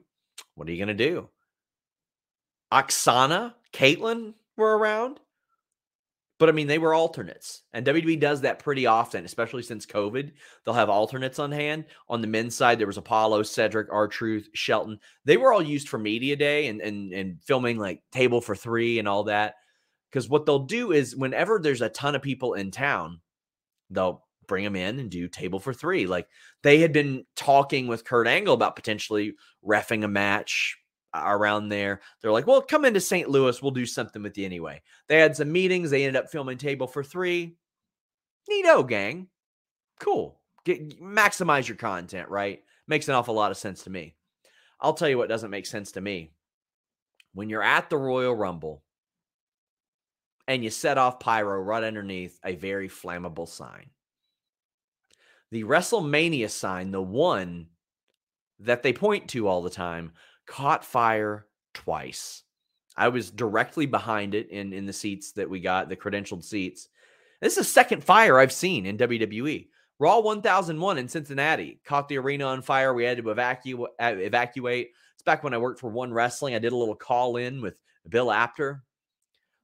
It caught on fire, and a lot of people were distracted during the Becky and Doudrop match. It was very distracting. Then, towards the, the the last match, it did it again. They had to evacuate everybody from underneath there. It was scary. It was dangerous. You had the, the, the stuff dripping down. It was a nightmare, man. An absolute nightmare. A mess. Caught fire twice. And they're just like, eh, whatever. Fortunately, they were on top of it. Uh, but people backstage, they had no idea. They were like, why is everybody so distracted? Like, in fact, I heard people in Gorilla were like, man, why is this match not hitting? Why is this match not connecting? Some other stuff that I learned about the Royal Rumble. A wrestler had tried to pitch for Mustafa Ali to be in the match. Mustafa Ali had publicly asked for his release, and there were some people that were like, "Well, I don't know if he'd even want to do that." And then when the story came out, he was like, "You're damn right, I don't want to do it." oh boy, Melina popped up and got eliminated in less than a minute, and there was some pushback on that because you know, the, the Diva era stands. Of course, they love Melina. Why wouldn't they love Melina? She stayed active. She she looked great. She like she looked like she could do some stuff. And you have her come in do this face off with Sasha, two people who would have never have interacted in the ring, and then poof, she's gone. There was some pushback internally on a lot of these legends being eliminated with such quickness. There were rumors, reports that Matt Riddle was supposed to win the Royal Rumble. It was like a last minute decision not to. And I was told, no, no, no, no. Not only was Matt Riddle not a last minute decision to not win the Rumble, he was never discussed to win the Rumble. And they had never discussed anybody but Brock. And even on like day one, you would hear, oh, this person was supposed to win, this person was supposed to lose. They didn't tell anybody who was supposed to win the day one title match until it was said Brock's going to win. Now, the NXT talent was very baffling here, right? Because WWE had to bring in like 10, 11, 12, 13 legends for the Women's Royal Rumble because Vince McMahon and company had fired so many people that they didn't have enough to fill it out. Now, Fightful Select had retur- reported this past week ahead of the 2023 Rumble that in the first set of meetings, it was said, okay, we're not going to lean into that so much this year.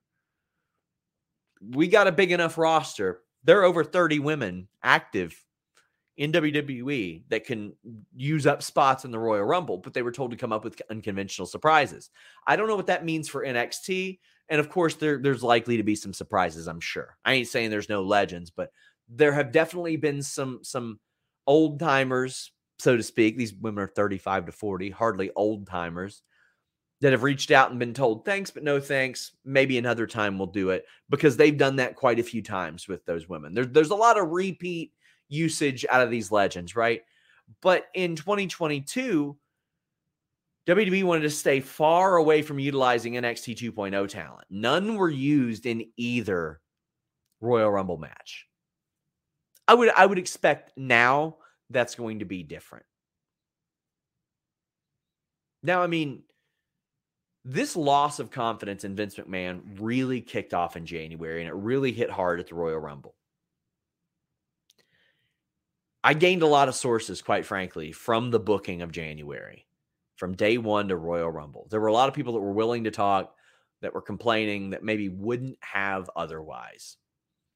And by WrestleMania, I will say that there were there were some people that had sort of regained a little bit of confidence because Cody Rhodes came in, and then after that, they're like, "All right, well, they're booking him all right, but nobody else is getting booked all right." And we will never know how long Vince would have booked Cody Rhodes competently because then Cody got hurt. And then, you know, obviously Vince McMahon was exposed to be exactly what most people knew that he was, right? But the morale in January was the lowest I had ever seen it. And they had to know it was a bad idea the way they booked the Rumble because what did they do? After Brock did all his shit, they're like, hey, Randy, we need you to stay in the ring and pose for the St. Louis crowd. Send them home happy. Let, us do something like that. Or you could just book the damn show, right? Just book the damn show the correct way. I'm going to let a report speak for itself right after the Rumble. It said WWE's morale seems at a uh, seems near a decades long low, if not an all time low for the locker room. Since this past week's heavily criticized Royal Rumble, Fightful has heard from a wealth of discouraged and disappointed WWE talent frustrated with the direction of the company. Ranging from those rarely on television to consistent main eventers, new names, and veterans, we've heard of decreasing morale within the locker room. The Royal Rumble was a major point of frustration. Issues with how the match was produced, the lack of most talent not being highlighted to maximize their presence were repeatedly noted. There were also issues with moments not being created, the lack of capitalizing on many angles that built itself to the match. One longtime talent said that nothing matters outside of four people, maybe, as the vibe that they get. Over a half dozen main roster talent pointed to issues with continuity and nobody else being designed to do anything. Several talent have felt like they're without a voice and are reduced to making pleas on social media. Another talent said that they've never felt less heard, and their attempts to uh, speak with Vince McMahon go ignored, met with haste, or sometimes seemingly spitefully go the other way based on their recommendations. We've also heard of several contradictory decisions over the past months that have reversed course to something that talent had already pitched and been denied prior, which means they would pitch something, they'd be told no. Then they would get on board with the other plan. Vince would go back to that and say, ah, uh, we'll go with that. But it would be too late. One wrestler stated, quote, if you see a complaint with merit and in good faith about something that lacks sense, logic, or continuity, I almost guarantee we've complained about it too. It just never changes anything, end quote. Several talent we spoke to believe that WWE will eventually sell, with one saying that's the only way they can rationalize some of the decision making. Should be noted that this report doesn't reflect the locker room as a whole only those we spoke to and their experiences. So here we are. It is a year later, and this this cloud of Vince McMahon does hang over WWE again.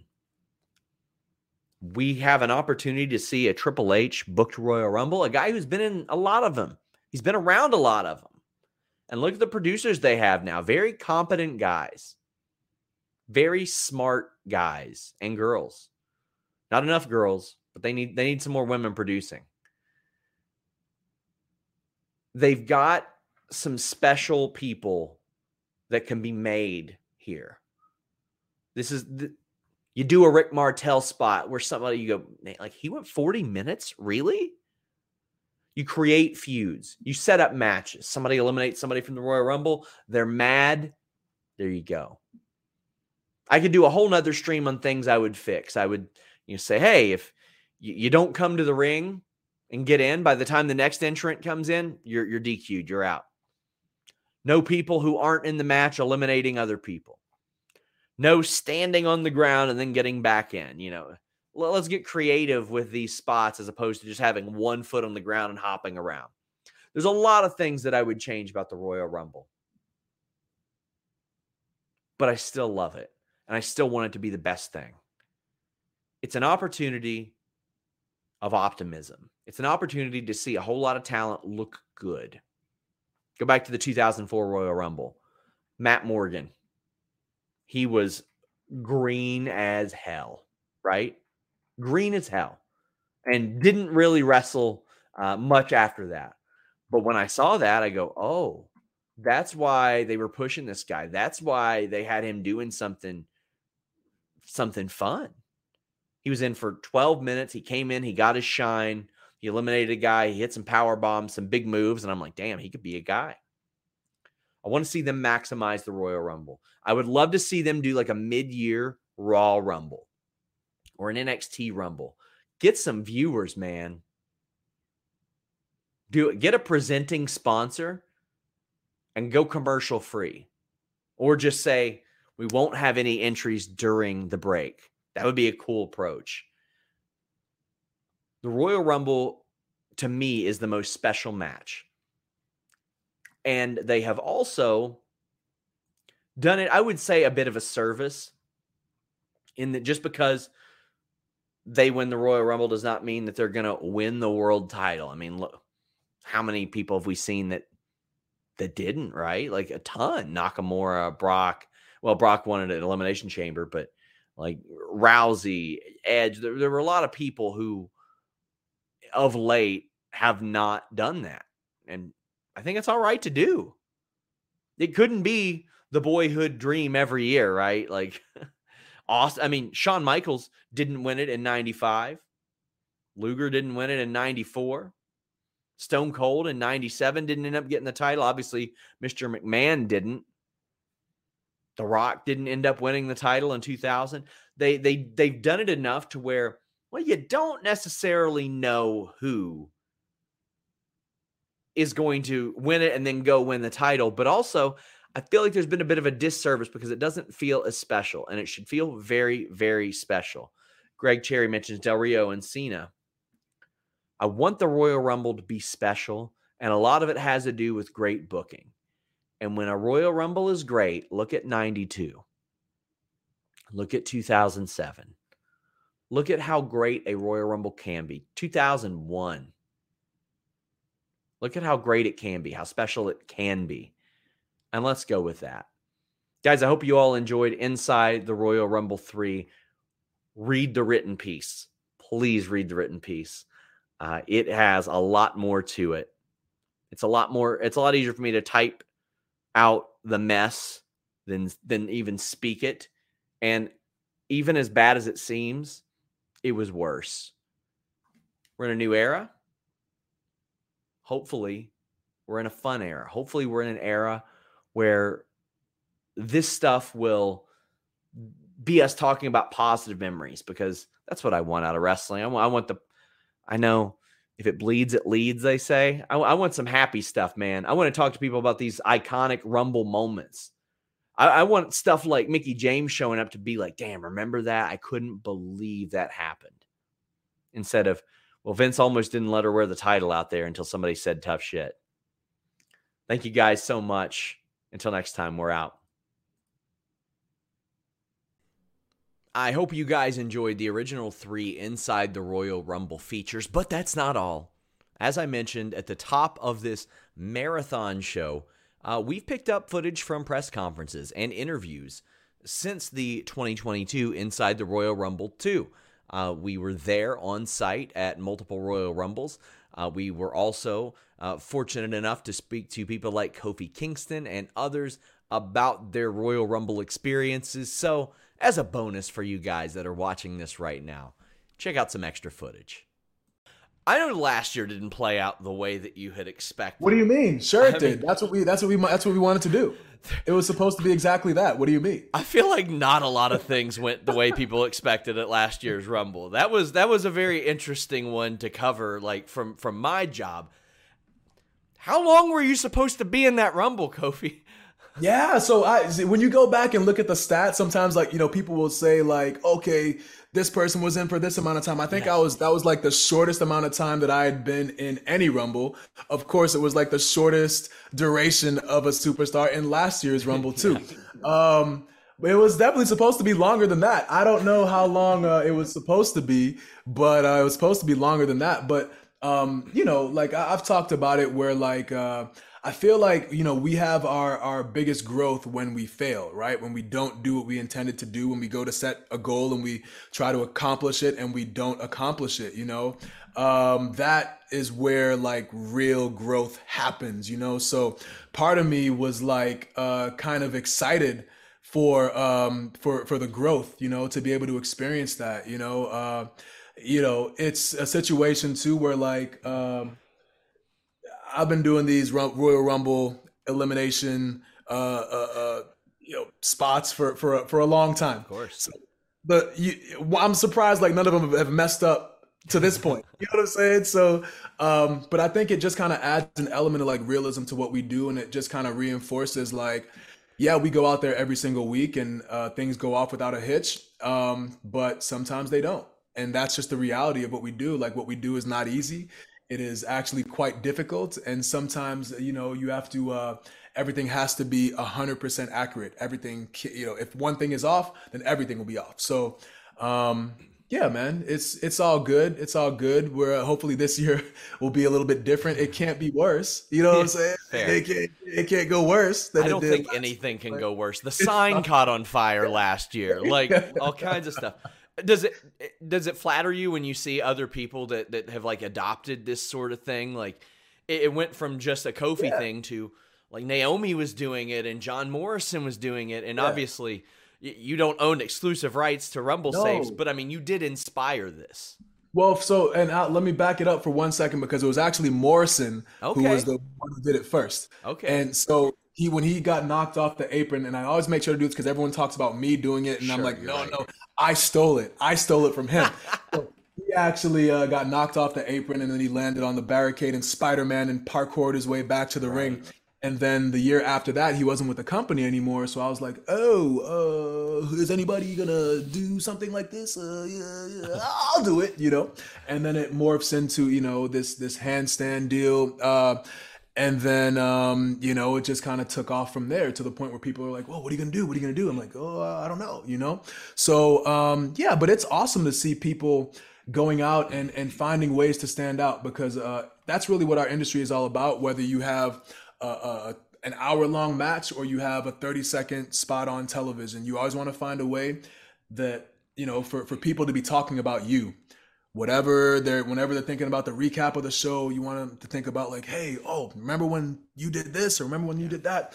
So you maximize the time that you have. So um yeah it's cool that people are able to like demonstrate like their their skill level. Naomi is an incredible athlete and and super creative. So when she was doing those it was it was great. You know it was awesome. Uh Kacy Catanzaro you right like doing her thing a couple years ago She's an incredible athlete, you know. Uh, Sol Ruka, obviously, in the past Rumble over on NXT a couple uh, or last week, like she is a super athlete. She's out there doing handstands and showing out, and like, okay, I could. I, she, she, it's just incredible, man. I, I'm, I'm just glad that the people get to see people display their athleticism because at the end of the day, like we're working for the match. We're working so that people uh, uh, to leave the, the the match and leave the night with an experience that they never forget. So anything that you know people do uh, or superstars do to be able to contribute to that emotion is uh, that's that's our job. You know, that's that's our job. It's what we're supposed to do. of you were at the Royal Rumble. I was there. I was actually our media section was right behind. I don't know if it was maybe your family or somebody, but there was a very raucous group specifically that were they were just going bananas over you. What like how do you find out? Okay, you're going to be in the Royal Rumble, and what's your reaction to that? Because I mean, that's got to be something that, that's that's a dream. Yeah, that's like honestly like Money in the Bank, Royal Rumble, and WrestleMania were like my top dream bucket list matches when I was a kid. Um, so when they told me, "Hey, you're gonna be in the Royal Rumble," I was like, "It's my first year here." I was like, "This is insane." It, I feel like it's so much to process, um, but like I said, I'm trying to take in every moment, like as much as I can. Uh, especially in that Royal Rumble when I made my entrance, I just I was like, all right, I gotta look everywhere, take every single, soak it all in. Um, but yeah, it's it's so cool, like the moments that you get to have in professional wrestling. It's it's amazing. There's bootleg footage of it, but you all did a Royal Rumble at MSG in '94, and Owen ended up winning it. Do you remember like why they did that and like like anything about that match? something different. I think it was just I think it was the match Tony Halme and I got hurt in. Oh, really? Yeah, both I mean not not we didn't get hurt together, but both of us ended up going to the hospital. I um I did a spinning head scissors with Nash and I did and something just went wrong and I, I tore my uh partial tear in my medial collateral my right knee. I've Nothing got, that required surgery, but it was like I was out for like five or six weeks. I'm like I have your thing pulled up here, and like yeah, you were out like five or six weeks after that. That's so, Yeah, I, mean, I, that's, missed the Royal Rumble. I missed the the Providence Royal Rumble. because that was like a week later. So I'm sure you were supposed to be in that. Yeah. Man, Yeah. that's that is a bummer. Uh, like, what are you what are you gonna do? It ain't it ain't ballet as they say. And you had mentioned like you would have been in this year's Royal Rumble if asked. Like, did you speak to anybody there, like anybody in WWE about possibly doing that, or did they reach out? No, so all I just all I said, and it was probably similar to what I, I just saw RVD saying. Like I just told him, hey, I'm gonna be ready if you guys want me. Yeah. But like I just told him, look, also my feelings won't be hurt if if, if you don't. Like is that I'm but I'm but I'm I'm making a comeback regardless. Like I mean, I'm happy to do it in the WWE ring, but like I'll be fine either way. Did you know ahead of time Chris Jericho was coming out? Because that was a big surprise there. And sometimes they play those really close to the vest, and it's a very need to know basis. Sean, honestly, I I don't remember. Honestly, I don't I don't remember, and I have to be honest. You know, I have to Sure. be honest. I don't remember. Uh, I mean, you Chris all you all did have an, an elimination together when you all tossed out Brodus Clay, and uh, I, I'm sure that was like a concentrated effort. Like whoever set up the Royal Rumble and was agenting that was like, hey, all of you got to throw this big guy out to make him look as strong as possible. What I can say is like matches like that. One of the one of the producers that is uh, on top of it is Jamie Noble. That that's one thing I can say. Jamie Noble's very creative. Uh, but honestly, like a lot of you know, I haven't drunk since August 2017, right before my release. So I always say, uh, and I took this from Chelsea lately. I remember some of my memories with WWE, but some of it was a blur, honestly. I know once you eliminated Dory Funk Jr. out of the, the 96 Rumble, and then as Kwang, you, you uh, tossed out Doink. What were the differences in working a match like that with a mask, without a mask? Well, it's just the character. To me, just the character. You know, uh, uh, Kwang was uh, uh, the TNT that I performed here in Puerto Rico and Japan. Uh, the only thing it was, uh, uh, you know, change something in the outfit and uh, and the mask, you know, on on Kwang. And TNT was the same, but just with the paint. We know what clip's popping up all the time for you, Titus. Are you tired of it yet? Uh, no, I'm not. Uh, you know, it's uh, it's one of those things that uh, uh, in life it's just much like a lot of stuff that happened in my life. I tell people all the time I fell down and got back up so many times.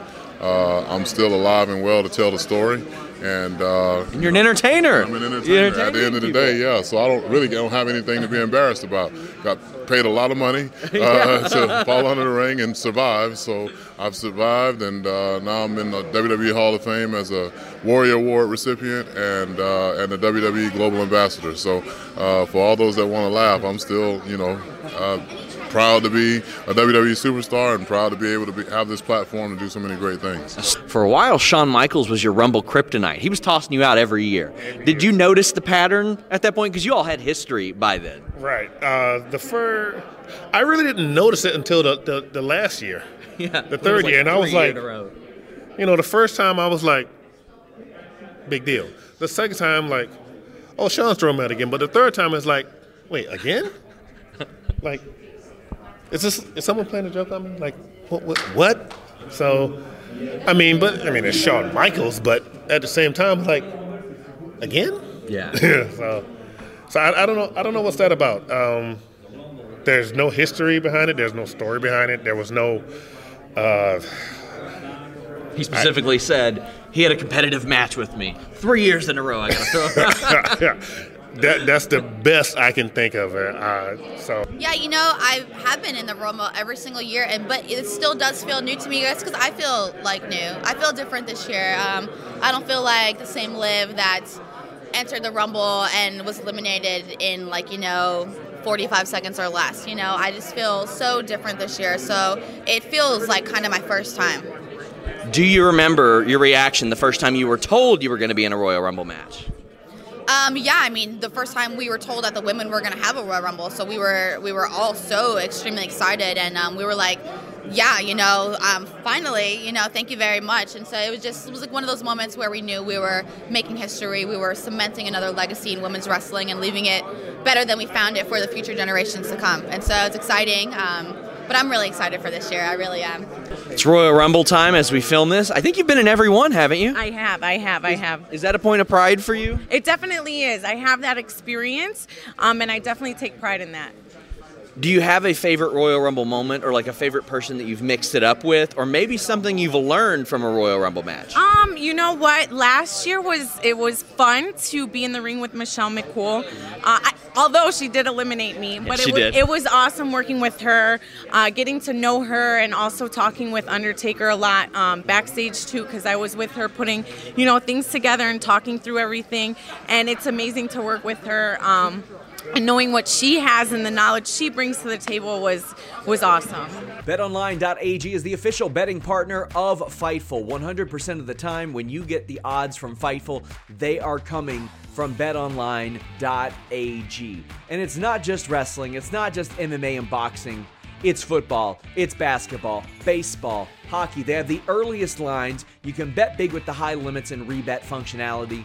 They have the fastest payouts with winnings paid in minutes and the industry's best bonuses on every qualifying deposit. They've been trusted for 25 plus years. It's not some fly by night company. BetOnline AG has been there, they've done that. In addition, they're trusted by millions. They've got VIP rewards programs and a ton of popular games. BetOnline.ag, that's where I go to make my bets. That's where I suggest you go to, my friends. Please just bet what you can and bet responsibly. Enjoy all your favorite sports like never before at BetMGM. Sign up using code Buckeye and receive up to $1,500 back in bonus bets if you don't win your first bet. When you register with BetMGM, you'll get instant access to a variety of parlay selection features, live betting options, and the best daily promotions in the business. And with BetMGM at your fingertips, every play and every game matters more than ever. Place your money line prop, or parlay bets with the king of sportsbooks today. Sign up using code Buckeye and receive up to $1,500 back in bonus bets if you don't win your first bet. BetMGM and GameSense remind you to play responsibly. 21 plus and present in Ohio, subject to eligibility requirements. Rewards are non-withdrawable bonus bets that expire in seven days. Gambling problem? Call 1-800-GAMBLER. In partnership with MGM Northfield Park.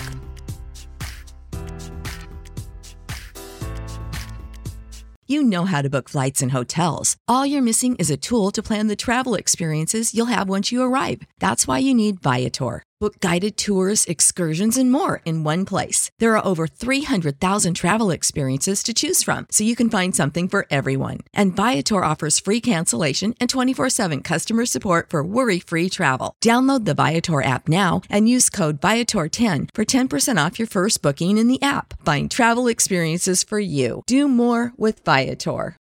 Without the ones like you, who work tirelessly to keep things running, everything would suddenly stop. Hospitals, factories, schools, and power plants, they all depend on you. No matter the weather, emergency, or time of day, you're the ones who get it done. At Grainger, we're here for you with professional grade industrial supplies. Count on real time product availability and fast delivery. Call clickgrainger.com or just stop by. Grainger for the ones who get it done.